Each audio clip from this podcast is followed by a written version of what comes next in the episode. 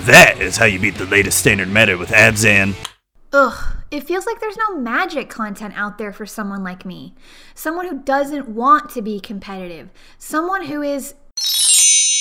Who is a normie? Yeah, exactly! A normie! Well, have I got the show for you? The all new Magic for Normie show. Hi, I'm Pixie. And I'm Zuby. Together, we host the all new Magic, for, normies. It is the Magic the Gathering show for all your normie needs. We don't care what deck got into the top 8 or what deck is winning, we care about having fun playing Magic. That's right, Pixie. You can watch us on Pixie's Twitch channel at twitch.tv slash pixiekittenplays and catch the VOD on her YouTube channel, Pixie Kitten Plays. If audio is your thing, you can find episodes on the Magic with Zuby RSS feed. Doo doo doo doo Magic for normies. Hey everybody, and welcome to another episode of Magic with Zuby. My name is Zuby, and if you're brand new to this show, this show is all about a little well-known card game called Magic the Gathering. We are back, finally, after I don't know how many months of this house shit. We're like right at the finish line with the house. I mean, as you can see behind me, I don't even have curtains yet and all that. Um, I've got, I've got you know some of my stuff made up behind and um it's been an insane 2021 being displaced out of the house having the house flood and then we got covid right after that and then we had to be displaced and live in a hotel for like over a month um, and then coming here and living while there's construction going on oh it's just been insanity but we're back with another episode and i brought on an amazing person who is so cool. His name is Kuro Hitsuki, and he is a Magic the Gathering Twitch streamer. And just had an overall great time talking with him about everything magic. We talked a lot of magic and then just um, some other stuff too, which you'll see if you listen to the entire episode. So before we begin, let's get a few little things out of the way. Uh, Magic Zuby does have a Patreon. Uh, you can help the show by su- subbing to the Patreon at patreon.com slash magicwithzuby. And there are also uh, some other things as well. We also have a Discord, a Magic for Normies Discord that Pixie and I do. And um, you can find me on Twitter at Magic Zuby, on Instagram at Magic underscore with underscore Zuby. You can find me on TikTok at MTGZubi or at Magic Zuby. One of them, I can't remember. It'll be linked below and all that, I think. And then um, uh, we are found on iTunes, Google Play, Stitcher, TuneIn Radio, and Spotify. And we are also sponsored by Cardsphere.com, the best place to buy, trade, and sell your Magic singles, and just overall great company uh, to be with there as well too. So let's get into the interview with Kuro, and I hope you really all enjoy it. Be going and hey everybody, I'm back. I'm back. Um, it's been crazy, crazy couple of months um, for myself personally, and I'm back with an amazing, awesome guest that I'm super excited to bring on the show. That's Kuro Hitsuki. How are you doing? Good. Hello, hello. How are you? Oh man, uh, 2021 has been insanity, say to say the least. sure has, sure, sure has. Man, everyone's died. Eh? God, it's like um, it for for people who don't know, and for any listeners who may not be aware, it's um, I had a flood recently back in January, and it's been like it upheaved our entire like life for the past couple months, and we're just now finally getting back to normal. Mm-hmm. It's been yeah, it's been insane. You ever been through anything like that before? No, luckily not. Um, but like every, every time I, you know, I, I would always hear about stories of just like the, you know, flooding and magic cards and whatnot. I'm just like, oh gosh, I gotta keep these things as high as possible. oh man! So crazy thing is, so the flood happened in our master bathroom, and I I, oh. I kept all my magic collection here in my office where I am. But um, like what you're seeing is just like sort of the back end of the office. I had my magic collection near the front of the office, and some of the water actually got into the office and right wow. next to all my magic collection. And I'm just like, oh my god. Jeez. yeah, that that would have been bad. And then I ended up having to sell my entire collection anyway. So right. Well, I mean, luckily you were able to yeah. do so, and there wasn't water damage. Yeah. Oh god, yeah, yeah. yeah. It I, I mean, I was planning on getting rid of it anyway because Mhm. it's it was just getting to be too much. I had too much stuff, and Right. I just wanted to keep my EDH decks, and that was it. Right. And Yeah. so finally got rid of that. That was a little sad because it was it happened all of a sudden, Mhm. and now it's now I just have EDH decks, and it's weird not buying product like every time a new set comes out now. Yeah, yeah, I feel that. That was a weird transition for me too, but I, I, I say that as I have a box of Jumpstart and a Precon Mhm. on my shelf. yeah, I do, I do see, I do see that but yeah, I, I guess I just mean like more because I would always buy like either like if you booster boxes of every set and stuff like that in bundles, but now I haven't even done Mm-hmm. That in I don't know how long now. yeah, abs- I, yeah, I was the same way. I think I've, I pretty much had like no less than four, no less than four of each like standard set Yeah, up until like 2019 and then um and then like for the the special sets like Mythic, modern horizon stuff i have like at least one box of those, Yeah, yeah. a couple packed up yeah, man. Yeah, man. So I actually learned about you after I had um, Mari on the stream Oh. because, or, or on the podcast. I mean, because I was Mm-hmm. asking her like if she knows anybody else out there that I could think of, you know, interviewing Mm-hmm. and all that. And I think you were one of the first people she brought up, and just Yeah. I, I I liked it because as soon as I reached out to you, you and I just like clicked like Yeah, that and just started talking back and forth about I can't remember like EDH I think it was and yeah yeah and um, i think we've played on stream together at least like Yeah. three times now yeah something like that Yeah. yeah and it's been fun um Yeah. yeah actually that time that the first time we played with Mari that was actually the next day I had to leave the house and go live in a Right, hotel for a month and oh god that sucked that. yeah yep i remember that yeah that was um fun times um Yeah. so so you're a Twitch streamer mainly Yes. and Mhm. you're also a magic judge as well too yes yes indeed how long have you been a judge for and, and what level did you were you a judge before the whole um was it the the whole rework was done and Uh, yeah. Yeah. So I used to work in a magic store, and that's when I got my judgeship. Um, so I think I was a judge, I think three years I was working there. So, I mean, by now it's been five, four, four to five years as a judge. yeah. Yeah. what level did you get up to or I what got el- to level one. Yeah, Okay. just, just level one. I, I did have aspirations for two, but I, you know, I, I miss I missed my chances a couple times, and then by then now it's COVID and uh, go Yeah. finding events in first place is uh, increasingly difficult. well you're up in new york and how, how's it been how's the pandemic been like ever since vaccinations have been coming out and Um, it's been decent. Like, I don't know. Like, I, I haven't had. I've only had maybe like two family members that have gotten it, and they and they you know they they got over it, which is good. yeah that's Um, good And then like friend wise, I haven't had too many really affected, uh, just like having gotten it. But um, but I mean, it was a long while where we were in like orange or whatever, whatever the colors are, and um, yeah, we just like couldn't go to any restaurants. We still couldn't. The thing is, Buffalo, New York, it's where I'm from. It, it's kind of weird because we have other townships within the area. So like the city was orange, but Okay. I could go up the road down Main Street even, and then like restaurants would be open Hmm. ish. Like so, still low capacity, but still Yeah. open. So it was very very weird.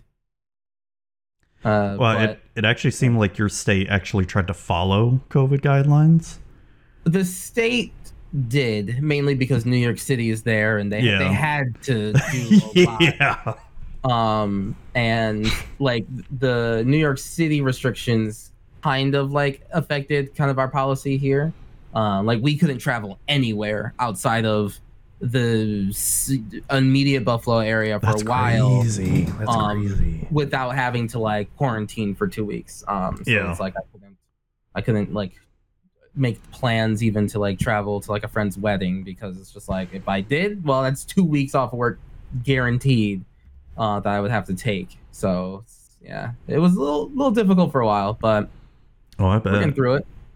I bet. It, it, it's crazy, like just how like it's just interesting hearing like how each state is handling it because I mean, I mean you you know Florida Florida basically acted like COVID was over last summer, and it's been e- even now with all the vaccines rolling out, it's even more so.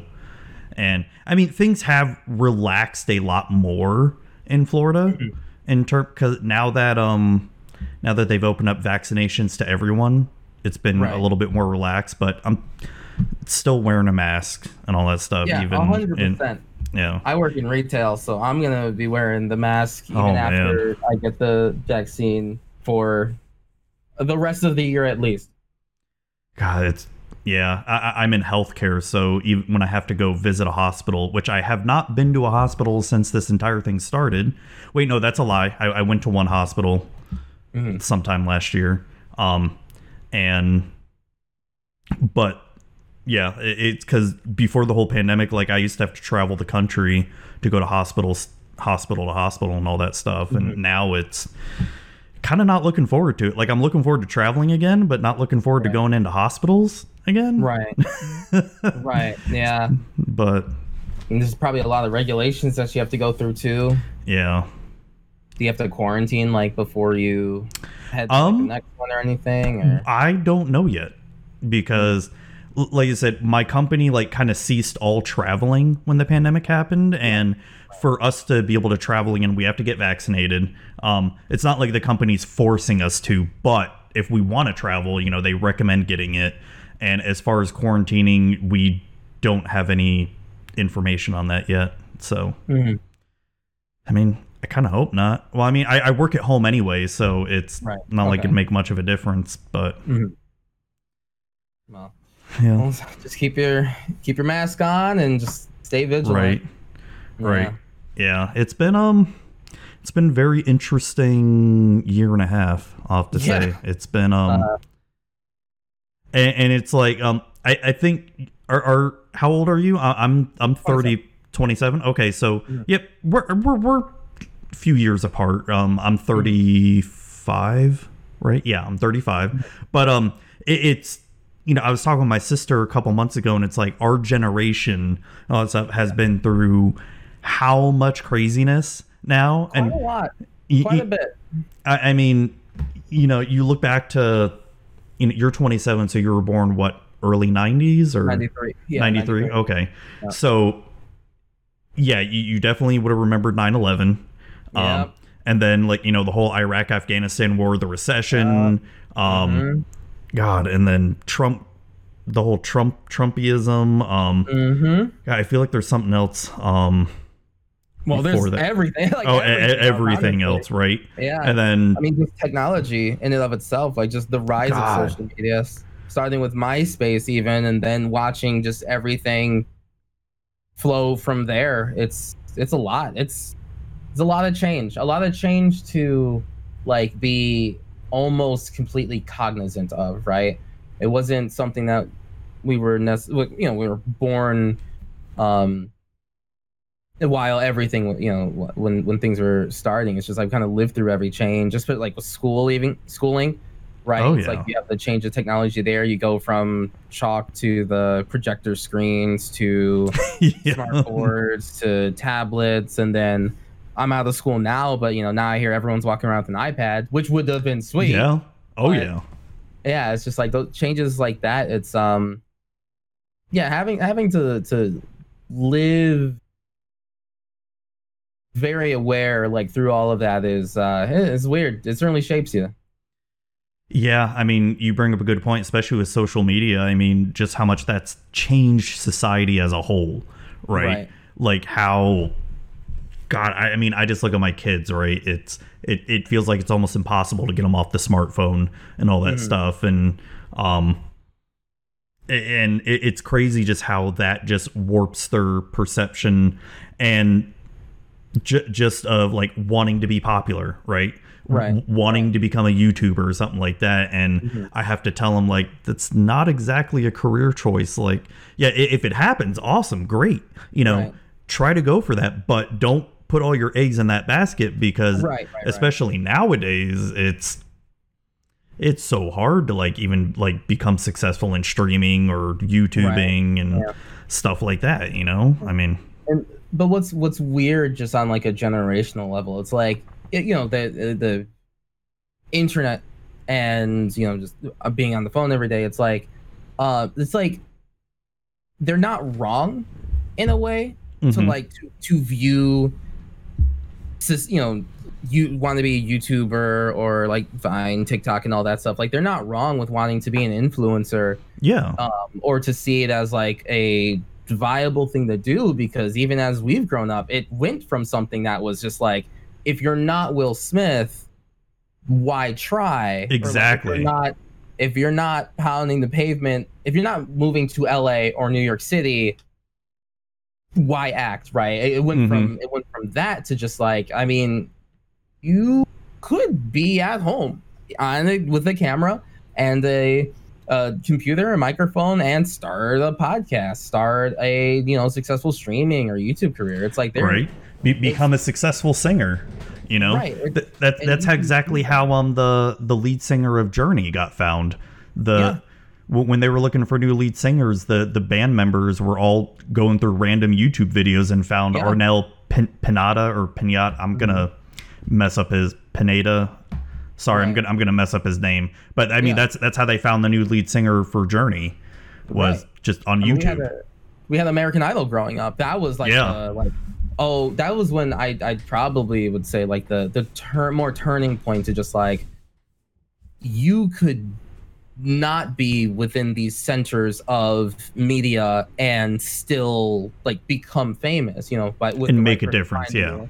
right um with like the jonas brothers right i think that's how they they got their start um and then years later fine, TikTok, YouTube, you know, with its explosion, and everything. Like it's, it's, it is, you you want to tell you know anyone to not put your eggs in in one basket, right? And and that's been true like for for all of life. Yeah. we always look up to to the popular and famous people throughout history, whether it was you know in the time of smartphones or just you know hearing, uh, just listening uh, uh history books, right? Mhm. um, or like the town crier and all that stuff. But yeah, I mean, we are in a world where you could be an influencer like that with just like what you do on your phone or just like your opinions and kind of the timing of a really you know really spicy opinion and that could just kind of Right. catapult it's it's really it's scary it's scary and um hopeful in a way but Yeah. horrifying yeah Yeah, it, it, it can be. I mean, it, it, it's it's sort of you bring up a, a thing that I always think about where it's you you say the wrong thing on social media and you just get ousted and it, it's Yeah. it's not like anyone you know obviously there are definitely shitheads that deserve that stuff right you, you know Absolutely. for for posting just inane stupid shit but then it's Mm-hmm. so you know take magic twitter for instance right what if Yes. You Oh know, God. you you know the whole discourse with all Twitter, just especially EDH, casual versus competitive, and whatever the hell else. Like, I I, I personally don't give a shit because it's Mm-hmm. I'm just gonna play EDH the way I want to play it, and you know Mm-hmm. I I strongly agree with people talking with the other pod members and like, okay, what kind of game do we want to have here? You Right, know, right. and, and and as an EDH player myself, I like to have a variety of power levels, right? Mm-hmm, From pre-con to super strong, Right. you know. But Right. I mean, yeah, I, I just, it just always get that one thing where if I post something today on Twitter, is this going to be the catalyst for something, whatever? Good or bad. Yeah, Yeah. Honestly. Yeah. It's it's it's tough. It's uh it's it's really tough and and especially like for um for uh like kind of how Commander has changed. I mean, I when I got into Magic or mainly uh, we'll start with like like I got into Commander. That was around like RTR time. Mhm. and I remember just like the being in a card shop and like just the different mini metas and and play groups there. And luckily, I was I, I was at the card shop where I felt it was rather diverse, so I did see kind of every type of deck, whether it's stacks, control, aggro, whatever blue green was doing at the time. um, Which at the time probably wasn't much. uh, it it was one of our like the main uh person in our play group who played blue green. It was Zegana. Prime Speaker Zegana. Oh yeah, that can get pretty nasty. I mean, it was a big Yeah. creature. Drew a bunch of cards, had a bunch of everything. It was great. Lab man. Yeah. Um, and just kind of like how the certain things that shape the meta then, like certain amount of board wipe, certain amount of uh, Mhm. single target removal, different things to, you know, different cards to deal with different threats. Um, and it felt a lot more casual in comparison to nowadays, where as I've played more games over Spell Table, I've realized it's like, wow, a lot of the games, a lot of the decks I used to dominate just in my uh, play group, you know, I didn't feel it was super casual, but it, it feels super casual in comparison to what I'm playing Right. um, now. And I've, I've wanted to just improve on all of my decks. Like I've wanted to up the power scaling on every deck that I have. Um, I want to tighten down the themes and everything. I still don't want to. I don't want every deck to be a stacks ramp into Yeah. Thassa's Oracle. Like I don't want all of them to be that. Arguably, I don't want any of them to be that, except for maybe one. But um, I, I yeah, I, I've definitely like I've gotten to look at a lot more of uh, commander content nowadays to try to figure out like how can I fine tune this? Like, can I keep this one special card I really want? Um, while still making sure I have a plan to win by at least turn 10 um where before that just wasn't a thing. Before i was just like ah this card is sweet. It fits the lore. Let's go for it. See, I, I that. that's interesting to hear that because I've sort of have gone backwards with that thinking. It's like I, I used to be like that where I wanted to have all my decks, you know, be 100% optimized, the best and best way to win. But now I've gotten to a point, especially the past year with playing on Spell Table and playing with a variety of people. You know, I, I still want to make sure my best decks are the best, but then I've also been building decks that, you know, have themes or just a general idea that I don't care about making it good. You, you- you know, like I, I, I'd still like it to win, but I don't. I, I guess making it optimize is the better word. Mhm. I, I feel like making every single deck optimized to me kind of bores me. Mhm. You know, because then it feels like you're just putting the same cards in every single deck, but a different Yeah. commander. yeah that is true that is something to um to to worry about i tend to like well just to dive in i guess to, to edh um like the way i build decks i tend to focus it around the commander my my goal is to make a deck that fits that commander not simply just like a deck that happens to be these colors and the commander is there uh so like my first deck was Teysa Envoy of Ghosts. Um, the same, uh, technically Mari's first commander as well. Um, Oh like yeah, seven- yeah. the seven mana four four Teysa with proc creature, and if you if a creature deals combat damage to you, destroy that creature and I get a spirit.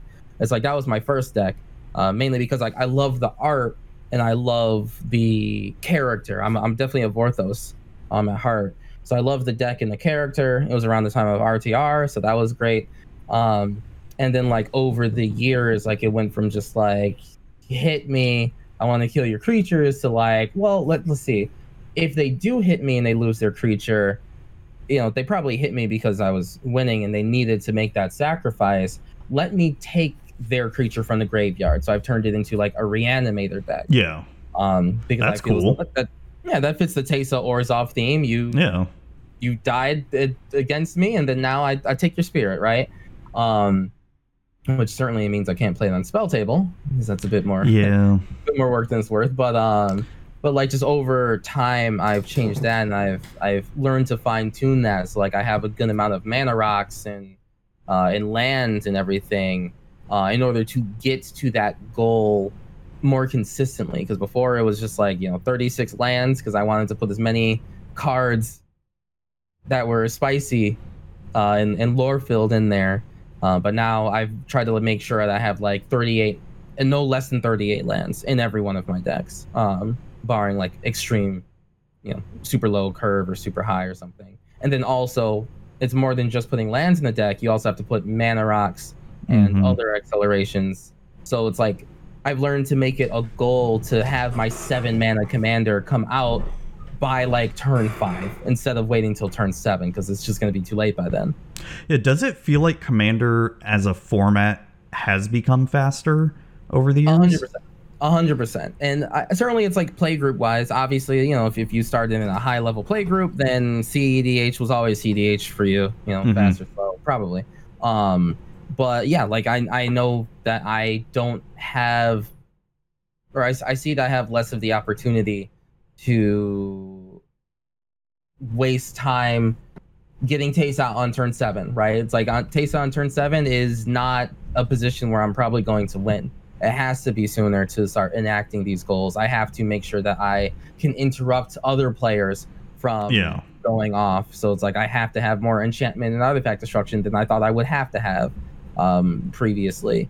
Uh, and it's, I think it's, for me at least, it's faster because I can't keep putting six mana cards that say Obsidian in there simply because they say Obsidian or Yeah. Orzhov, right? I have to put in um, the Swords of Plowshares.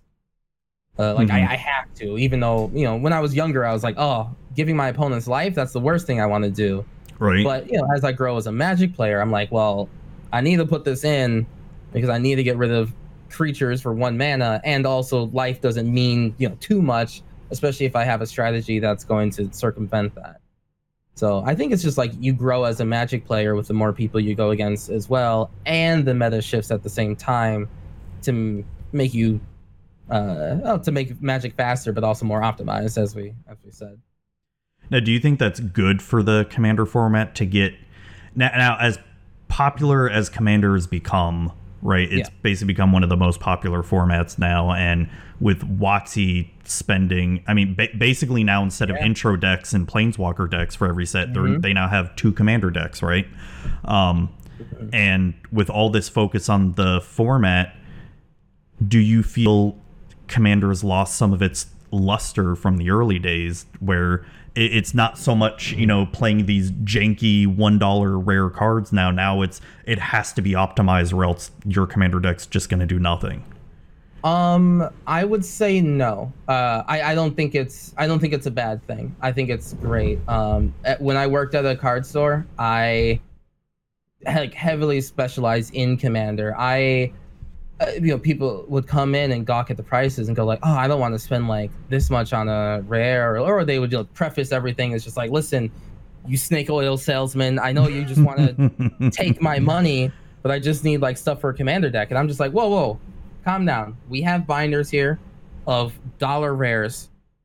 What what is your commander? What what does it do? What do you want it to do? How do you see it functioning? Cool. Here is a one dollar rare. Yeah, it costs seven mana, but like it does what you want it to do. You're in a casual play group. Go ahead and knock yourself out and then like that person would return and become a regular and slowly there would be a little bit of a uh, an arms race more or less yeah. but like they wouldn't immediately turn around and go like okay i need that you know $15 great uh, elder gargaroth now it's like i can keep on going through this rare binder you know this dollar thing of dollar rares i see i feel as though you can still do that in commander it just depends on your play group i think the Mhm. commander play group structure is one of the best and worst things about it. Um, I have a lot of cards, and I have the desire to not want to lose as badly. I don't have to win every game, but I do want to not lose as badly. So I'm Yeah, you want to do that cool thing, right? Exactly right. At least at least one cool thing per game.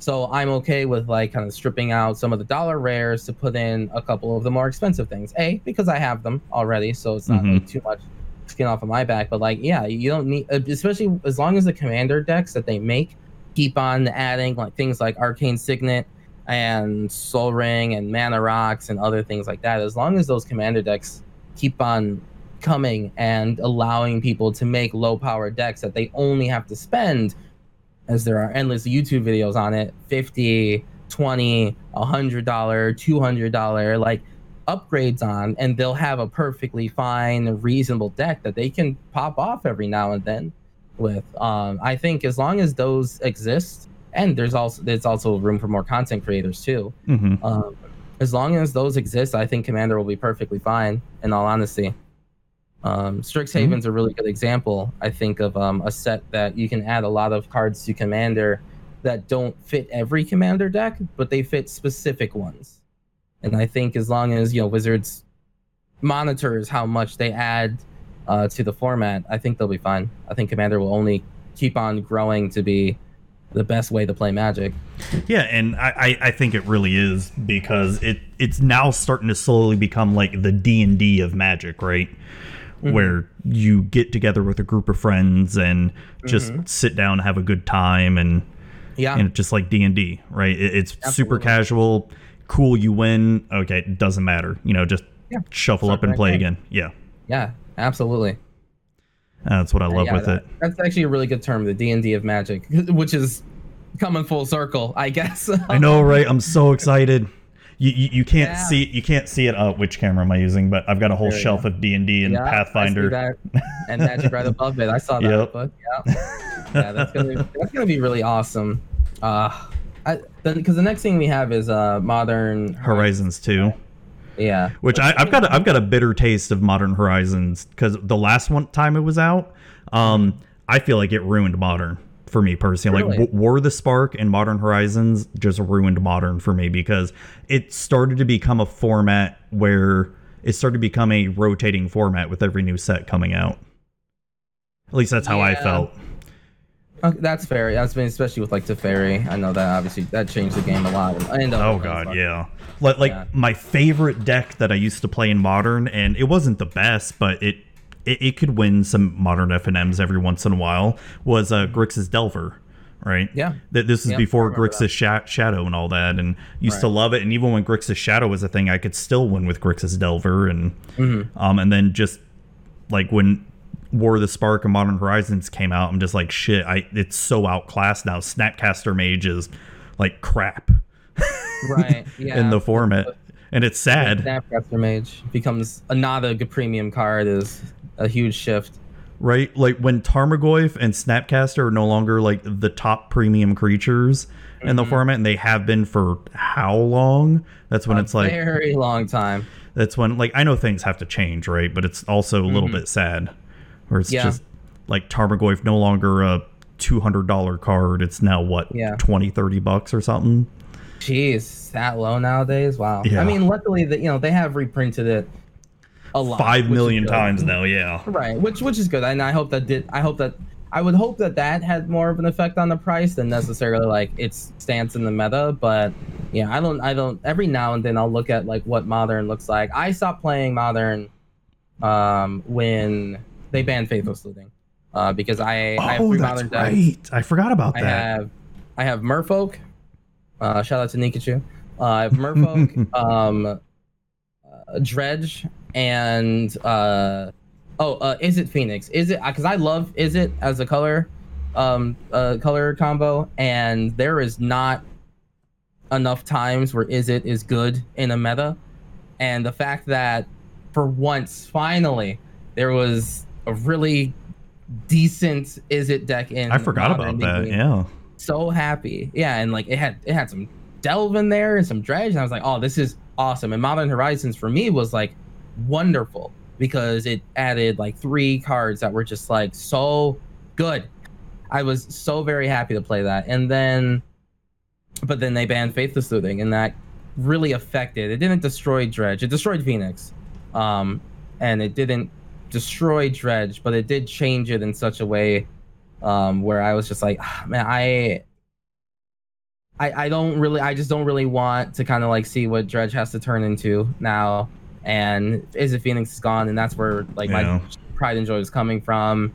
I'll keep Murph. I, I still have the decks, and I, I still have Merfolk, but I just stopped playing Modern and just kind of did Commander only from then on. It's pretty much what I did. I sold my standard and modern collection because the last standard paper standard I even played in was Ravnica Allegiance, and Yep. um, I was so freaking tired of Nexus of Fate and Wilderness Reclamation at F and M. I'm just like, nope, I'm done. Yes, I did not. I did not enjoy. like it's just uh, such a slow win con, man. Just Right. Yeah, And- it doesn't and- even just like happen quickly, you know. and this is coming from the guy who who went to blue white control and modern. Just right i mean at least that has like a much quicker theme i feel i because i i'm okay with decks that put you in a headlock that you know like that you can't beat right Yeah. Because, like that's the point of the deck you are in a headlock you've you've lost That's fine. Same with like commander. It's like I'm okay with land destruction if you're winning that turn. Yeah. Right. If, if you play Armageddon on turn five and you're you don't you didn't have any plan, I'm I'm very displeased. But it's like, um, you know, that's just like a commander, a command, uh, sorry, a control win con. But if you, uh, but yeah, the Nexus of Fate, it's like there was always a chance that they just didn't top deck it, and so you just punch them. But then they, you know, then they fog you, and it's like, okay, next turn. Oh, they still didn't draw it. Another fog. Swing? Oh, another fog. Okay. Oh, they still didn't draw it. Okay. I got swing out, kill you. All right. Like, I mean, cool. I had to be on the edge of my seat for the last five turns. Um, and I and then I still just kind of punch you in the face and you die anyway. And like, you know, it doesn't even really feel that great. You know, you didn't. You lost more in time than you won in your game of Magic because of cards like Nexus, Nexus of Fate, and uh, Wilderness Reclamation, and Fogs, and all that stuff. Yeah, I I, I kind of miss the simple days of Siege Rhino. Oh, oh, oh my gosh. Okay, let let's not start on how objectively perfect Khan's block was. Okay, I think it is the best block Wizards has ever made. Um, it was, I I drafted the hell out of Khans. Like I drafted it. yes, I, I mean, I played a shit ton of standard in Khans too, but I think I drafted way more, and it was my Yep. favorite draft Mhm. format for for a long time. Like Khans and um um I want to say Ravnica and shit. What's the second Ravnica? Return to Ravnica. Gatecrash. Gate Crash. Yeah, Return to Ravnica. Gatecrash was one of my uh, other favorites too. Yeah. We forget about Dragon's Maze as we should. The, the, the only good Dragon's Maze draft I had when that was there was when I opened up uh, Pack One Pick One Voice of Resurgence. Yes, That voice was- resurgence. Yep. The- I, I, I went 4-0 that night. Just Yes. I had. I think the only time I went like four oh or yeah four oh in command or the F and M was like when Mono Blue Devotion was a thing. That oh was- god. Yeah, that was that was my jam. Merfolk. I mean, that's where my oh oh the um um like, yeah Mono Blue. shit. um, what's his name? The mi- Master of the Wave, Master of Waves. Yeah, yeah yeah yeah. the the Uh, blue mythic from Theros. Mhm. Yes. God, that was a good. That was good. Black Devotion is also there. I, I thought Triple Theros was a good draft format. Like that was good. Yeah, Theros Journey. And Bor- no, Born. Theros Born Journey. Yeah. Yeah. Born of the Gods. Uh, no. I, I didn't enjoy the draft format that much. Journey wasn't too bad, Mhm. but that was when I that was the the set where like I understood the fatigue of the three set structure. Yeah. Like I loved RTR and everything about it. Um, even Dragon's Maze because it just kind of capped off like the story and everything. yeah, yeah. Um, but yeah, like I I would just forget that Born existed a lot, or even Journey, just like just a lot of the time. I cared about the gods that they introduced because Mhm. those were sweet, and then that was like kind of it. Um, so yeah, I, I definitely understood that fatigue there. Um, so when they did switch over to the two set structure, I was like, uh, you know, I get it. You know, it, it they're definitely it definitely sometimes goes a bit too long. Uh, but as long, hey, listen, Khan's block was the greatest. It was, Oh, just- dude, it was the I- best, best block they ever made. You've heard Wingmate Roc, Siege Yeah. Rhino. Um, Uh, the, the perfect Abzan curve. Turn one, uh, Warden of the First Tree. Turn yes. two, Fleecemane Lion. Turn Oh, three, God, Anafenza Fleece the- Mane, the yes. foremost. Turn Oh. four, Huge Rhino. Turn five, Wingmate Rocked. Uh, ring, uh, Wingmate Rocked rated. Uh, yeah, Perfect. yeah, yeah. In the second main phase. Yep. Perfect. Oh, and God. With Siege Rhino, Siege Rhino, Siege Rhino. I, I still, I still remember one of my buddies came up with um, what was it? Abzan Blink splashing red for Purphoros, where he would get Siege Rhino in, you know, have Purphoros out, get Yeah, Siege Rhino in, yeah. then blink Siege Five Rhino back out. Oh my gosh. It was the That's dumbest thing ever, and he won F and M that that week too. yeah. There you go. You come out with a jank like that and you just rock with it. That's awesome. And uh remember uh oops all siege rhino? It was just like siege rhino four siege rhinos four clever impersonators Oh, that's right. Yeah. I forgot about that. Yeah. Um, yeah and then my favorite deck archetype of all time was mono blue five color dragons. That Mono it was only good for a week, but it was the greatest week ever. It was mono blue. Like I do not control- remember that. It was mono blue control, but you have the um the four of the the rainbow land for dragons, Yeah. and you just played like the dragon lords or like kind of just whatever dragon you needed at the time. But yep, it was mono blue five color dragons because you had access to the the iceborn regent or ice something. Yeah, yeah. Cross, cross regent, and then No, I, I, I Icefall Regent, I think it was. Icefall, yes, I am Icefall Th- regent. Thunderbreak, Thunderbreak. Oh, he was my favorite. Yes, yes. Freaking Yep, mono blue five color dragons. It was the greatest deck for a week, and it was the greatest week ever. Dude, I still remember. I, I, I used to play a blue black dragon control because I couldn't afford Ojutai Mhm. at the time because Yeah, Ojutai yeah. was ridiculously expensive. that was real good. and um, so I just did blue black dragon control with Silumgar, um, You slimy girl. Um, yes. got the Icefall Regent and all that. Mhm. And so, God, I I, st- I remember loving that deck. Um, Some dog so much. Dude, So, so I got to tell another F and M story, and I think I've said Mm-hmm. told this before in the podcast. So, it was Dragons of Tarkir standard. Um, I wanted to make a a jank deck for F and M that Mm-hmm. that that week, and so I built a assault formation walls essentially. Yes. And um, yes. oh, dude, I I was like winning. I was two and zero. I get to the third round, and my opponent, I beat him in the first match. Second second match, um, he sideboards in, and I have all these walls ready to attack, and then. Guess what fucking card he plays that no one played at all? Was it? It's not a drag. Uh, It was a dragon. Dragon. Siege, dragon? siege dragon. Oh The- my god! and he wasn't even playing a dragon deck. He was No way. he drops a siege dragon. I'm just like, are you fucking kidding? No way. Like I wasn't mad or anything. I was just laughing my ass off. Like No he, he, he was playing some uh Gruul something, right? I, can't remember exactly, but it was just the fact that he had siege dragon sideboarded in was just oh my god. And, and Oh my I was the only one playing assault formation in the store Yeah, that course. week. of course, of course you were. Who else would?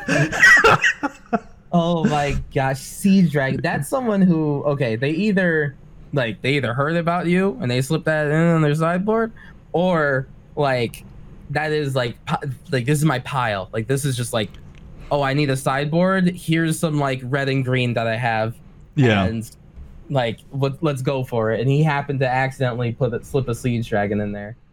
I'm hoping No it wasn't shady because the guy was pretty cool. Like he didn't seem like you know shady or anything, but dude, it was like the funniest play I had That's that whole perfect. night. Just like the one thing to completely decimate my deck, and you had Yep. it. Yes, absolutely. That's so it was sad. great. Oh man, but oh man, I I miss those standard days, man. Just um, Yeah. I, I think that's what I miss the most about going to an LGS, like because we had a really good LGS not too far from me. It was a really good, great, good, good set of people there, and it was a kind of place where you could just hang out, and you know, I, I could bring my wife and kids there and just have no issues, um, Mm-hmm. and all that, and just. And I just feel like I, I can't find that anymore. Like that LGS closed because it wasn't profitable and all that. I mean, pff, Right. what LGS is profitable? I mean, Yeah. unless you just get lucky, and it's like, And Buffalo, actually, like Buffalo, New York has no less than six LGSs. it's wild. It's it's That's it's good. wild. It, it really is. And, I mean, like, are they not- cl- close together or like I don't know how big Buffalo is. I've never been up there. everywhere in Buffalo is like 20 minutes from from each other, right? Okay. It's like if you if you took if you had 20 minutes to drive somewhere, you could pretty much drive to to anywhere um Yeah. in the cities. So That's not um yeah. And I mean there's just a big and there's a really it's a really vibrant like magic community here. So I mean there was every store had enough people to fire off an FNM um and like their weekly events and everything. Uh the store I worked at was one of the one of the bigger ones in the area, and uh, you know, we were we were always popping off events. And F and M, I I was I had to judge the F and M's, so I didn't uh, for years. I wasn't able to like really partake in the F and M, but um, just like the just the community that forms from having like modern and standard, and then eventually like brawl. Oh, brawl. Oh, Uh. Brawl that, that didn't even exist. We, we had more of a tiny Yeah. leaders group than Brawl. oh, tiny leaders. Now that's a whole nother story. I never, I never built a never deck, believed in it. Yep, I never, never once did I. but but we had a small group of people who who played it and loved it, and I remember That's they matters. they tried to rope me into it. I'm like, nah, I'm good. Nah, I'm good. nah. I'm good. I was more of a fan of a minuscule master. Minuscule. What's that? Uh, so just like because all the the the arguments for tiny leaders being a thing was just like you know oh its commander's too big and it's like too powerful blah blah blah blah or not powerful whatever it was. Um so someone was just like well let's just double down on that. Let's make minuscule masters. And it was like 25 cards 10 life and like you know commander's even smaller. And that just just the idea of like let's just take that argument even further. Um and that was way i had at least one minuscule masters deck and that was way more fun than games- Tiny Leaders Were games pretty quick? uh yes very much so uh very cheesy you know when you only have 25 cards it's all about just like Comboing. combo Yeah. right which is yeah. arguably tiny leaders as well but yeah no commander commander is is pure and true and i love it i'll i'll stand by it Yeah. They just need to bring Commander to Arena at some point. I mean, uh, i i disagree personally it needs I- to have. I mean, nah you can if you mean multiplayer brawl i could see that commander though like that's not possible and i don't think it should ever well, why do you think? Why do you say it's not possible? Just it's not possible with Wizards' current resources. I think with the way they I- program things. Well, yeah. So, like, and, and when I was streaming Arena, I always, I always, like, disagreed with the idea of like Commander being in Arena. A because Commander is a format where every card in Magic's history, more or less, mm-hmm. is available. In which case, that is that is a system that is too big for what or for anything Arena has ever shown that it could be. Right. I can see Now, that. Yeah. 10 years from now if arena is bigger or whatever then like fine but as arena has been and has ever shown itself to be it is having every magic card in existence as an option right is too much. Like you have to have every common as an opportunity to be in commander because you have to allow for all of that right? You- Yeah, and they they don't even have that in right, with a lot of the remaster sets they do right exactly right. Exactly. The remaster sets take out certain things for historic and and everything like that. Like that that's a lot already in and of itself. Um how lame would it be if you have a commander that's your pride and joy? Listen if i asperia the supreme judge is one of my favorite commanders now. hmm if she doesn't have an animation where she drops from the sky and perches on top of New Prahv with her outstretched wings and like law magic all over the screen if she doesn't have that i don't i don't then i, I just don't want commander to be in uh in arena because like all of these legendary creatures you know probably should most of them on arena have some sort of special effect and i want my super cool commander that i love and connect with to have that same thing. If they just full dumped all of Magic in there, the majority of the game wouldn't have any special Yeah. fanfare to it. I, I see Right, what you they mean. to- yeah. They would have to add all of that. And if you want it to be like a good full on commander experience, then yeah, I mean I want those and those flashy animations for my special commanders and like all these card interactions and everything. I, I, I can get with that. I can get with that. I, I'd say Yeah. that then maybe multiplayer brawl at first, and, but make it Yes. multiplayer historic brawl. Stop Sure. stop Uh, this which- standard brawl. Do they not have do they not have historic brawl? N- not permanently. They, they sometimes bring the Uh. event, but it's not permanent. yeah, of course. That yeah, they- yes. they- I, I first and foremost make that permanent, then try the multiplayer idea on, you know, standard or historic brawl, and then Oh, from dude. there you can piecemeal what cards you want to allow in the format. Yeah, right? that yeah. that's fine by me. That's fine by me. If you can, if they if they can put the precons into arena, that would be cool. oh yeah, that'd be because awesome. At that point, it becomes like block constructed commander, which is brawl basically, and that's awesome. I'm I'm okay with that. And all of those commanders are definitely multiplayer based. So if they can, the the day that they're able to put in the Strixhaven commanders, are is the day that you know that multiplayer brawl will be there, and that's hundred percent like far more likely in my opinion. But to to And- believe that, good. What I was gonna say, and if they get multiplayer working, could that mean we get two headed giant? Like, how awesome would it be for like you and a buddy to be able to just get a sealed pool, play two headed giant on arena, like, and you know you can't Yeah. be in person together. Like that'd be so much Yeah. fun. Yeah, that that would be great. And then Battle Bond that means that Battle Bond 2 Yes. will be released on Arena, right? Like that's that's that's where Arena could go. Mhm. Um you know, if they want to do that. But obviously like the standard structure does make it a lot easier for them as a company to Yeah. deal with. And I completely understand them wanting to take baby steps in some regards uh with like what they add what giant game changing features they add to the game and commander would be the biggest possible undertaking that i think they could ever add legacy Yeah, would have a less less of an undertaking more or less even though it's like the same well, it's same kind of card pool. cards. Yeah, well, same card pool but like because because you'd have to, yeah, because you'd have to program in like every single mechanic that's Right. currently not in there, and right um, and I just don't think they have the resources to do that. i mean they don't i they they do not I mean, they they, Yeah. they barely have the resources. Like we were supposed to get Pioneer Masters last year. Remember that? In in, No. in, in arena.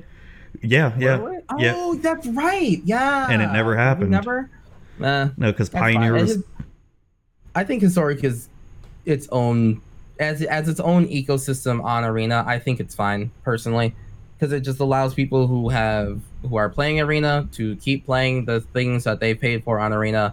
I'm Mhm. perfectly fine with that. Um, I stopped playing non-commander and modern magic like by the time Pioneer came out, so I don't have too much of a leg in that race. But my personal stance is I think historic is perfectly fine for arena because it Yep. allows people who are investing in arena to keep on playing those cards. Um, and it makes a new meta, which is great. So when I did play Magic, I could go like, "Wow, standard is kicking my ass, and there is not a single fun deck in there because it's all blue green Uro or Oko." So I'm gonna go over Oh, to God, historic, yeah. where at least maybe I can play like I can try Merfolk. it won't work, but I can try it. hey, hey, I've got I've got some of the jankiest stuff on historic. Like I've got a Lich's Mastery Infinite Turns deck that I love playing. Uh, it's so bad. Oh my gosh, that sounds pretty heckin' sweet, actually. It- It's so terrible, but if I can pull it off, it's hilarious. See, Arclight Phoenix is on historic. Awesome. I'm Yeah. going back to Magic. I'm going back. Oh, to oh, Arena. That's all I especially to hear. especially now that they have Faithless Looting. Yes, and- okay, and the so- Strixhaven, okay. they so have- Faithless Looting actually was added. Yeah, Okay, because I know not all of the mythic. Uh, yeah. It, it was like demonic tutor. Um, I want to say swords to plowshare. are- Mhm. Um, th- there was like a, a few of the really powerful ones weren't added, but yeah, faithless looting was in there. Brainstorm. Uh, oh, counterspell. I don't think was Oh allowed. yeah, in no, keep that away. keep that away. That's a bit too much. Is it though? Uh, listen, I'm a blue player at heart. Green is my least favorite color. Blue is, I mean, it's my, it's, it's my favorite at the end of the day. I am Oh, I'm a blue mage through and for through. counterspell to not be in the format for in, in any yeah, yeah. in any format that's supposed to be even slightly kind of maybe casual. I can see that. I can see that. Yeah. Um, if I had to think about like my favorite colors, it's like blue. Um, is definitely my favorite. It typical, yeah. typical, typical blue answer. Listen, But but my first commander deck was Simic Kruphix, and I, I do have a thing Okay. for Simic. see that doesn't count. Simic is its own sixth color. Okay, it is its own archetype. And that And- now, now it is. Now it is. Now it is. Yeah, now yeah, because because I'd have to say Ravnica No. Allegiance really pushed the power of Simic because it was good before, but never like that. I hate it so much. it is. It. is- I. And when I see, when I sit down on the commander pod and I see blue green X or just blue green, and it's not Merfolk, I am immediately on edge. I am like that player right there is gonna play every land, draw every card, and just pop off. And I am immediately defensive I- that player. That, that's actually what happened with us on Mari's stream, where when I played Kruphix, I managed to get like what a turn five omniscience out or something, or or Yeah. turn six. Like I got a I, That- yeah. I got a super early omniscience out and um Mm-hmm. just popped off like crazy. I believe it. It's it's a strong it. It's it's been uh it's been pretty pushed I'd say in the, in the past Oh, yeah. years. Yeah, very very pushed to degrees I've never really seen a color combination. Growth spiral, Like, Hydroid. Krasis, Uro, Oko, Uro, Oko. Castle Vantress. uh, oh, Castle Vantress mixed with uh, Wilderness Reclamation, Oh, right? okay, like you put all that together, and it's just like, uh, and then I mean, you know, the the what was the the Simic ETB counter a spell, but I've also made a three two. It's like, what do you what do you want from me? Like how? Oh, how oh, Frilled have fun here? Mystic. Frilled Mystic, Yeah, yeah. Frilled Mystic. It's just like, wow, that was that was that was not fun. That was not a fun time for me. So, I but I blame green. I blame the green aspect of it Dude, entirely. green has gotten so good. Yes, You- you- well- do, you- do you remember during what was it M was it M21 or M20 where where they they first showed Baneslayer Angel and everyone was like, "Oh my god, they reprinted it. It's so good." No way. And- and- Five and a five five with first strike and lifelink. How- And- how- what are we gonna do? And then they show the green mythic Elder Gargaroth and it's just like, like, "Oh, wait a minute. Whoa. This is better in every way. Wow, hold Baneslayer Angel looks like a piece of shit compared to It's this." absolute garbage. It can't even trade. It can't even trade. And then like, you want to talk about how like green has been so pushed. Like the Cavaliers, all right. Like the cycle of Cav- Cavaliers, I thought it was a pretty cool cycle. Oh, I right? I loved in, it. in general. Uh, I loved the red one and how it made um, a Jeskai deck, like a very different type of Jeskai deck playable. It was Yeah. great. But it's like you look at all the Cavaliers, it's like the black one, we kind of all hated because you had to sacrifice a creature just to kill something. Then you bring a three drop back, kind of a snooze fest.